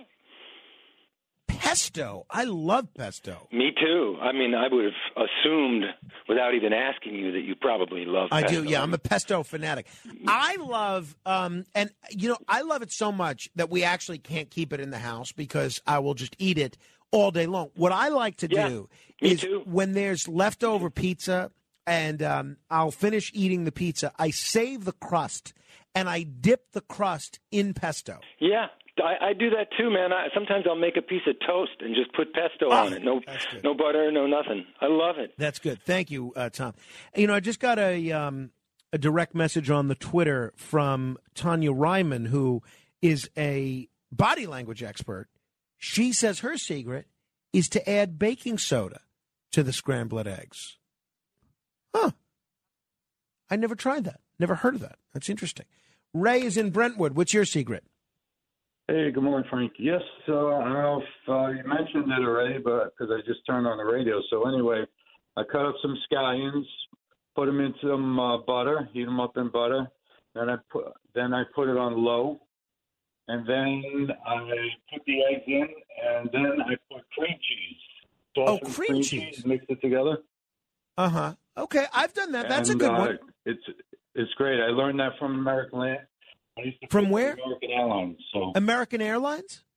yeah, when I used to cook for them. They put cream uh, at American Airlines. They put cream cheese in the eggs. Well, they used to like 30 years ago when I worked there. Huh? I didn't that know was that. the uh, the first class the first class breakfast. Wow, that sounds great. Thank you, Ray. Nancy's in Breezy Point, a wonderful community. Hello, Nancy. Hello, Frank. How are you? Thanks for taking my call. Sure. I love your show. Thank you.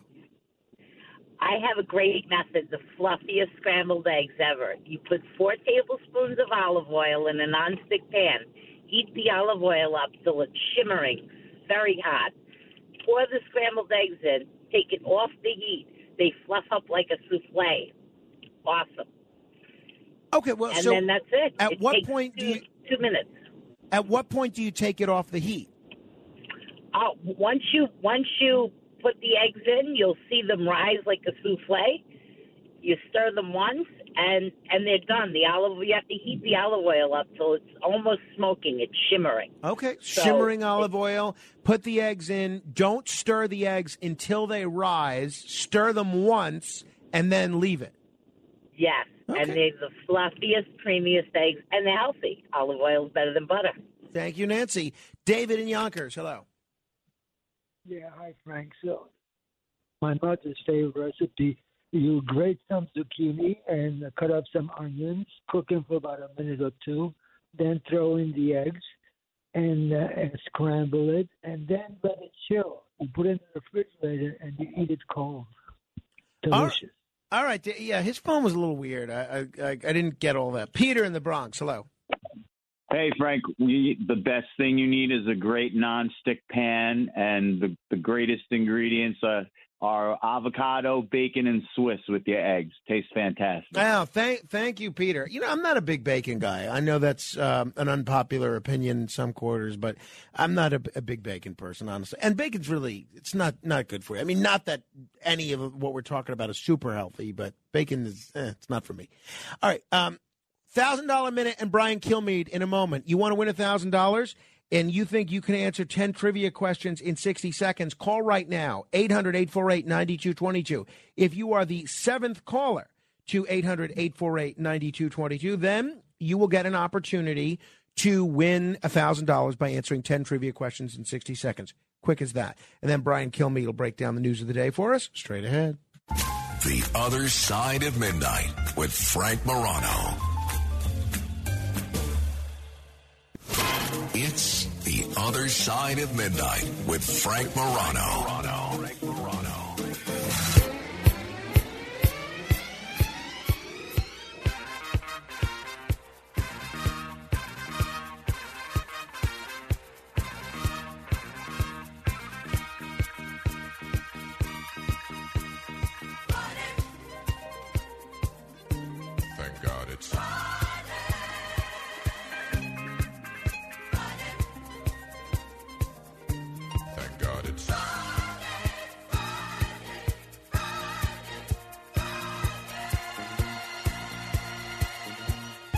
Ah, so this song I'm very familiar with. Uh, thank God it's Friday. But what I didn't know, and it's very appropriate on a Friday, I did not know that it's from a motion picture. Thank God it's Friday. You know, it's so funny. Last Friday, when we were waiting around for our meeting to start, we got into a whole discussion about what songs were written for films that were better known for the, the the song became better known than the film, and I think this would certainly fit the bill. All right, uh, we're going to talk to Brian Kilmeade in just a moment, but first it is time for The Other Side of Midnight presents It's the thousand dollar minute. Answer 10 questions correctly in one minute, and you could win $1,000. Here's your host, Frank Morano. Uh, let's meet today's contestant, George in Paterson, New Jersey. Hello, George. Hello, Frank. How are you? I'm great, George. George, you familiar with this game? I am. I do listen. Great. Okay. So uh, I think you're going to do really well today. I feel good about these questions. And uh, the caller yesterday, she did well. She almost won. So hopefully you can do even better. Okay. You ready to go? Sounds good. Let's do it. All right. What shape is the Earth? Round. What holiday marks the unofficial start of summer? Memorial Day. What state is Mar-a-Lago in? Florida. What NBA basketball player has scored the most career points?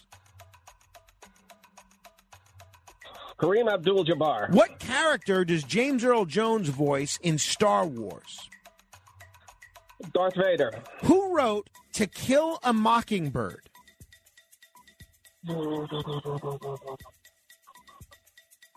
Ah, woman. Um, uh, lost it.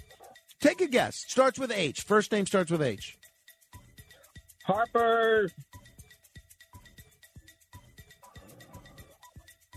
Yep, don't have it. Sorry. All right. Well, you, a valiant effort. Harper Lee is the um, Lee. is the uh, name I think you were looking for. All right. Uh, you made it up to question six. You did well though, George. I'm going to put you on hold. Give uh, give Ryan Modica your information, and we will uh, give you a consolation prize. All right. All right. Thanks, man. Thanks, good night. George. Thank you. By the way, if anybody else wants a complimentary Other Side of Midnight uh, t shirt, you can go to uh, WABCRadiostore.com. That's WABCRadiostore.com. There's a lot of stuff from a lot of the great hosts there, including uh, including me. Hey, by the way, yesterday at this time, we were talking about the New York City Redistricting Commission, and I was talking about how I was on the fence between appearing in person or via Zoom. Ultimately, I did the right thing. I appeared via Zoom, and I was I was terrified that they were going to cut me off at three minutes because you can do that via Zoom. You can't do that in person because you just keep going. And so um, they were really good. They let me go a little more than three minutes. The chairman of the commission, Dennis Walcott, by the end was saying, All right, can you start to wrap up here? But he did it politely. He let me finish. So um, I'll see if I can get the video of that and maybe post it on my Facebook page at facebook.com slash Morano fan. I think I did well, but then here's what happened. One of the commissioners asked me a while ago about coming on, and I said, no, it's kind of a local issue. But then he complimented me today. I said, all right, I think I did well. And then he said, well, if you know, if you want me to do that on the radio with you, we can get into it. And I think maybe he was just being nice to get on the radio. So I'm not so sure. Hey, somebody that is uh, always nice, and he's always on the radio or TV, is uh, Brian Kilmeade, a co-anchor of Fox and Friends, New York Times best-selling author. He's on television and radio more hours than I'm awake, and now he's launching a national tour as well.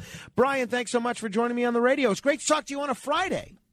Yeah, what's going on, Frank? How are you? Oh, wait, quite a bit going on. Quite a bit. You've had a, a busy week, right?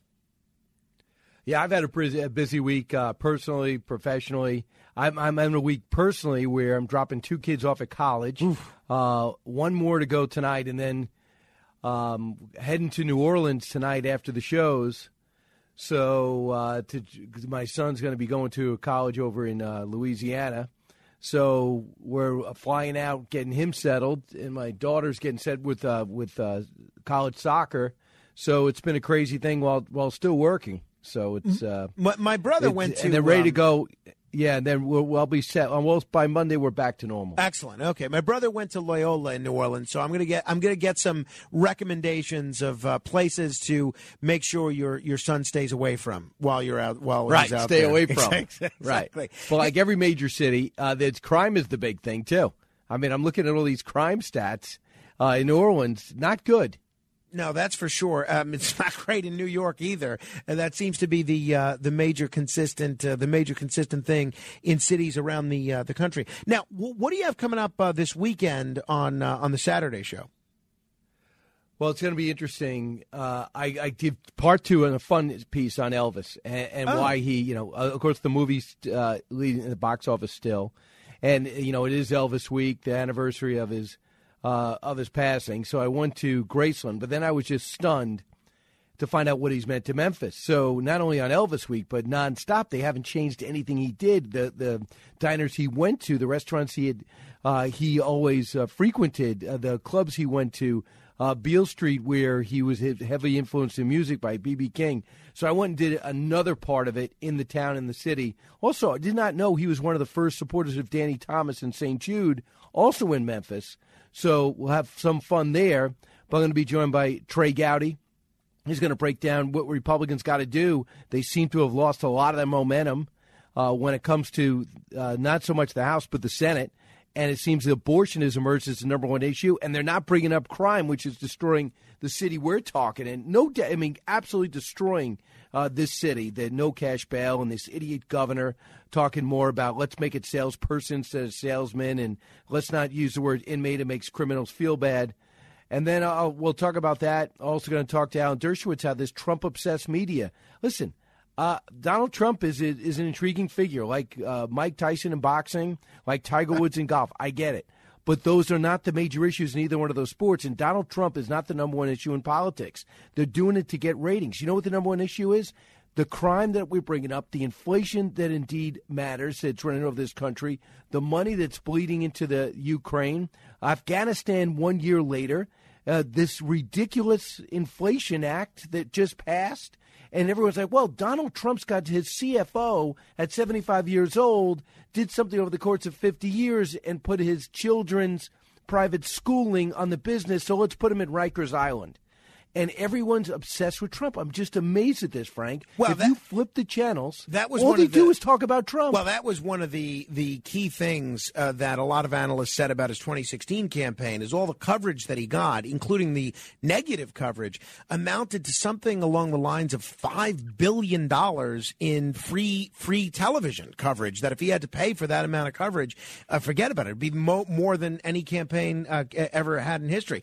It, isn't it a, a little different with Trump though, just because he is at this point probably the leading Republican candidate for president in 2024. So I, I- I understand that a lot of the, the press, especially those that cover him negatively, are doing it for clicks or to sell books or to get TV ratings or to get shares on social media. But isn't he a legitimate pre- uh, issue because he is a strong presidential candidate? legitimate issue, and but not the only issue. Mhm. And the continue to say, let's look at what's happening in Georgia. Let's look what's happening uh, in the Trump organization. Let's see what's going on with that rate. Yeah, okay. But the bottom line is when people go to shop, when people go for a job, the workforce is barely over 60%. Uh, people going, uh, a million people have not signed up for school in Manhattan. They have just disappeared. Less people are signing up for college. We have this quiet quitting that's going on with this new generation of non workers in our country. We see what's happening with China, Taiwan, their alliance with Russia, the takeover that's happening in Europe, this slow move towards, uh, uh, towards, away from fossil fuels, which is folly, which is going to jack up our prices in everything we do. The money that just got jammed, the bill that just got jammed down our throats. Uh, I don't know. I'm I'm just stunned that the American people are go, okay, that's fine. That if, if you want an escape, do it. But Donald Trump's running for president, absolutely. And I'm talking about people defending him too. Uh, there's not many people defending him elsewhere besides our channels and and and 77 WABC. But when people do defend him, that is the that's another 45 minutes. Oh no! Oh, believe me, I I, I hear it from uh, both sides, the uh, Trump critics and the Trump devotees, and it's uh, it's just as tiresome on both sides. I have to be honest, but. Um, and we'll talk with Brian Kilmeade, and uh, if you want to know uh, when Brian's coming to a town near you, you can uh, check out the uh, Brian BrianKilmeade.com. There's tour dates on there, and uh, puts on a great live performance. It is interesting, Brian. You know, I've had the opportunity to see you perform live, and you have an incredible stage presence and really a great way of uh, telling a story. And a lot of people may not know this that you there, there was a time in your career where you tried your hand at stand-up comedy and got pretty good reviews. I'm curious. Obviously, you do a lot of serious journalism, but how important is entertainment and stage presence to the kind of work you're doing on TV and radio on a daily basis? Well, I mean, what, what I was doing is, you know, my first job was sports phone nine seven six one three one three. So I had to supplement the income. Also, I wanted to get better. And when you wait for that job, you can't wait for uh, WABC to call for the opening to happen, for them to say, hey, take three hours here. So the one thing you can get on the offensive on, and you don't need a green light, is stand up. In New York City, there's always a place to go up. And I thought, what better way to memorize, tell a story, read an audience? How could that be bad?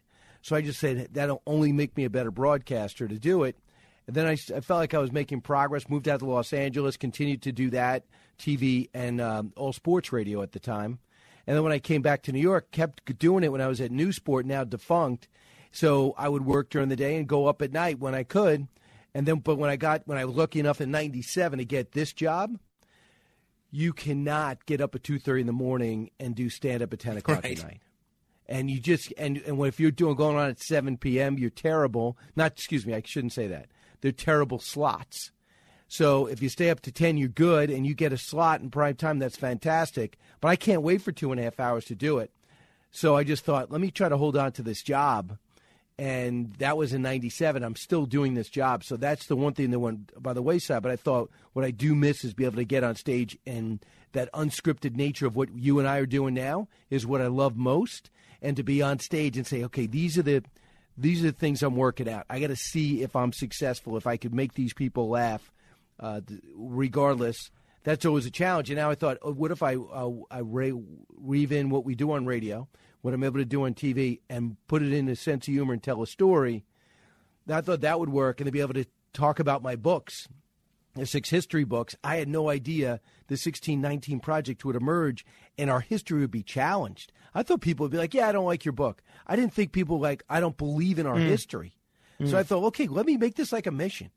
A thousand people at a time. Let me go and talk about America's story. Not perfect, but it's it's fascinating what our past is and how we seem to be in schools pushing against it. And that's what's going to start up again in September. You're going to hear about all these stories again in New York. How they're going to tell you George Washington should not, like in Virginia, should not be called the father of our country, and James Madison should not be called the father of our Constitution, and we should no longer ta- put um, uh, who is- is now going to be taken off. Patrick Henry's going to be taken off. The latest one to be taken off grammar schools because he had slaves, as opposed to give me liberty or give me death. Uh, so all this stuff that now I get on stage and now I feel like there's an additional reason to do it. Uh, well, it uh, it's quite a show, and uh, I do hope a lot of folks check it out. Uh, how about uh, radio and television today? What are we in store for today? Uh, well, Admiral James Stavridis is going to be uh, joining me. I'm going to be talking about one year since Afghanistan. Now there's a big push to get journalists out. They're being targeted. We still have thousands of people still in there, um, and how nobody has gotten fired in a year. Uh, Mark Thiessen will talk about what we've just talked about. Uh, about the Republicans, where are they going to get their message? Uh, are they going to get it down? And, and Donald Trump is on the ballot in this respect. Uh, Mark Masters is trailing. Dr. Oz is trailing. Herschel Walker is trailing. They were all, uh, Mastriano was trailing in Pennsylvania. They were all pushed by Donald Trump. He had great victories in the primary. Well, what it means in the general, we'll talk about that. Michael Waltz a little bit more about Afghanistan, why Florida worked with the CDC, and Bobby Burack will bring us inside media with Outkick. Uh, he's going to talk about what Tiger Woods did addressing the PGA, as well as Brian Stelter out at CNN. So is that the beginning of a more balanced CNN? My good friend Alisyn Camerota on at nine o'clock at night. Uh, uh, Geraldo Rivera will be on with us too, and you know I'm, we're going to be talking about all that. Uh, you know that quiet quitting uh, phenomenon. We talked about that yesterday a little bit, and you were one of the first people that I thought of. And then lo and behold, you did that great interview with uh, with Mike Rowe. But uh, I mean, you're doing the opposite of quiet quitting. You're you're loudly unquitting. But uh, where what does that say about the kind of the workplace culture of young people, especially these days, that this is becoming a trend that folks are actually promoting? I, I mean, it's basically organized slackerism. Wow, I, I, I think you coined a word, Frank. Well, I, I- I think you got to take that as yours. I'm taking it. I'm taking it. Spread the word. If Yeah. you use it on any of your 900 shows today, please uh, give I me have to credit. pay you. Yes. That, let's be honest. I owe you money. I'll take Uh, a free book. Yeah. How about this, parents? Hey, uh, it's not okay for your kid not to work in the summer. It's not okay for your kid not to have a part-time job if they're going to school part-time. Uh, understand that, that you get that work experience and learn how to interact with people and have crazy bosses, good bosses, uh, work, interact with your peers. Uh, the time, okay, we know about the pandemic. We know you were forced to stay home. Just like anything else, clear the hurdle, uh, adjust and, and act. And there's got to be more glory in work. I mean, the Protestant work ethic is something that was on test in school. You don't have to be Protestant, but that's what they did. You came here and you outworked the person next to you. If we lose that, we lose the country, and we got to start pushing that in every aspect of our lives. The good news is for this generation, if you're between uh, 18 and 25 and you have that work ethic, you are going to shine quickly, especially at ABC and at Fox because our jobs, you don't get a lot of money in the beginning, but man, you have a lot of opportunity. And if you work hard, good under pressure, you have a chance of running a show at 28 years old. You have a chance of Hmm. hosting a show early on because you just outwork a field that is not as formidable as the 80s and 90s. There's no question. So you have a chance to shine. Uh, be that parent that tells your kid, outwork everyone. The teacher is, some, is right on 99% of the time. Uh, your boss is somebody to be listened to, and you're the one who should volunteer to work more hours. You do that, and you'll be that kid who becomes an extremely successful man or woman. Uh, Brian Kilmeade will enjoy your marathon of daily radio and TV shows. and you're actually going to be on the Bernie and Sid show today as well. We'll check out that. Good luck with all your travels and getting all these kids off to college. All right, slackerism. Orga- Every time I say it- organized sack- slackerism. Organized That's slackerism. key. I owe you 75 cents. That's right. I'll take it. Thanks, Brian. Go get him, Frank. Uh, 15 seconds of fame in just a minute. 800 848 9222. 1 800 848 9222. Straight ahead. The other side of midnight. It's the other side of midnight with Frank Morano.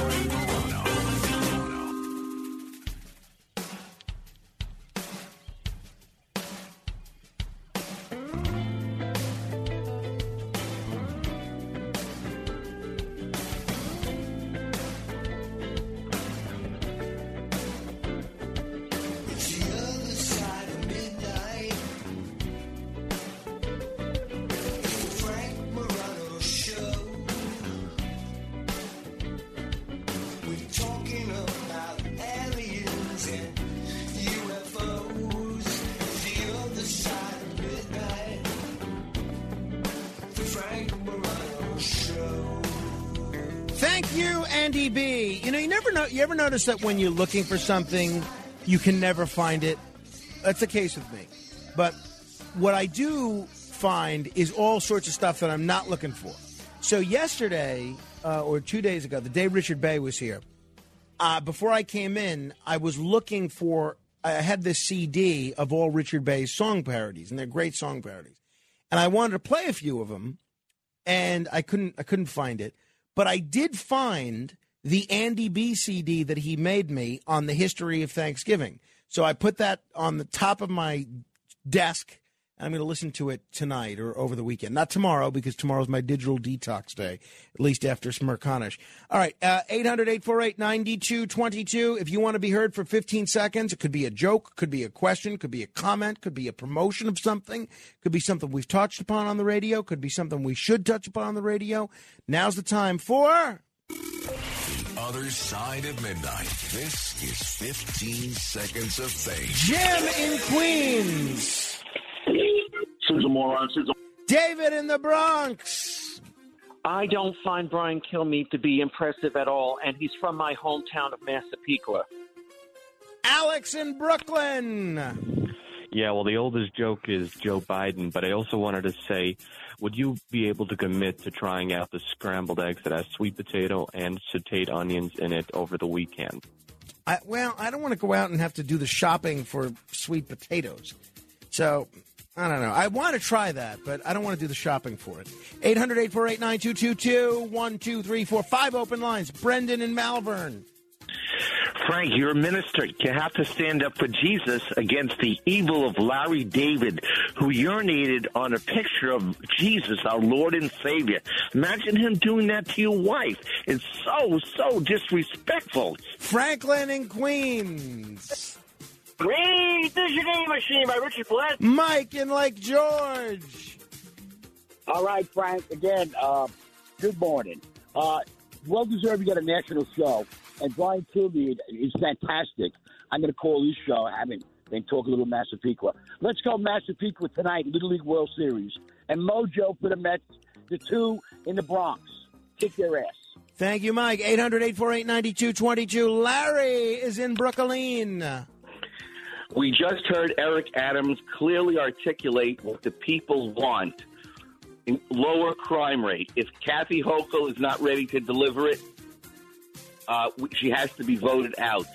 Simple as that. All right. Uh, thank you. Lee Zeldin. Thank you, Larry. Yeah, I'm leaning towards voting for uh, Lee Zeldin myself. I mean, the state needs a new direction, but Lee Zeldin leaves a lot to be desired. That's for sure, uh, in my opinion. All right.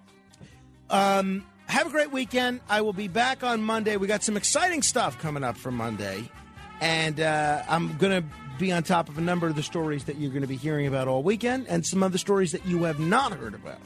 So that's something to look forward to. Uh, I am uh, looking forward to being in touch with you. Email me, frank.morano at wabcradio.com. Frank Morano, good day.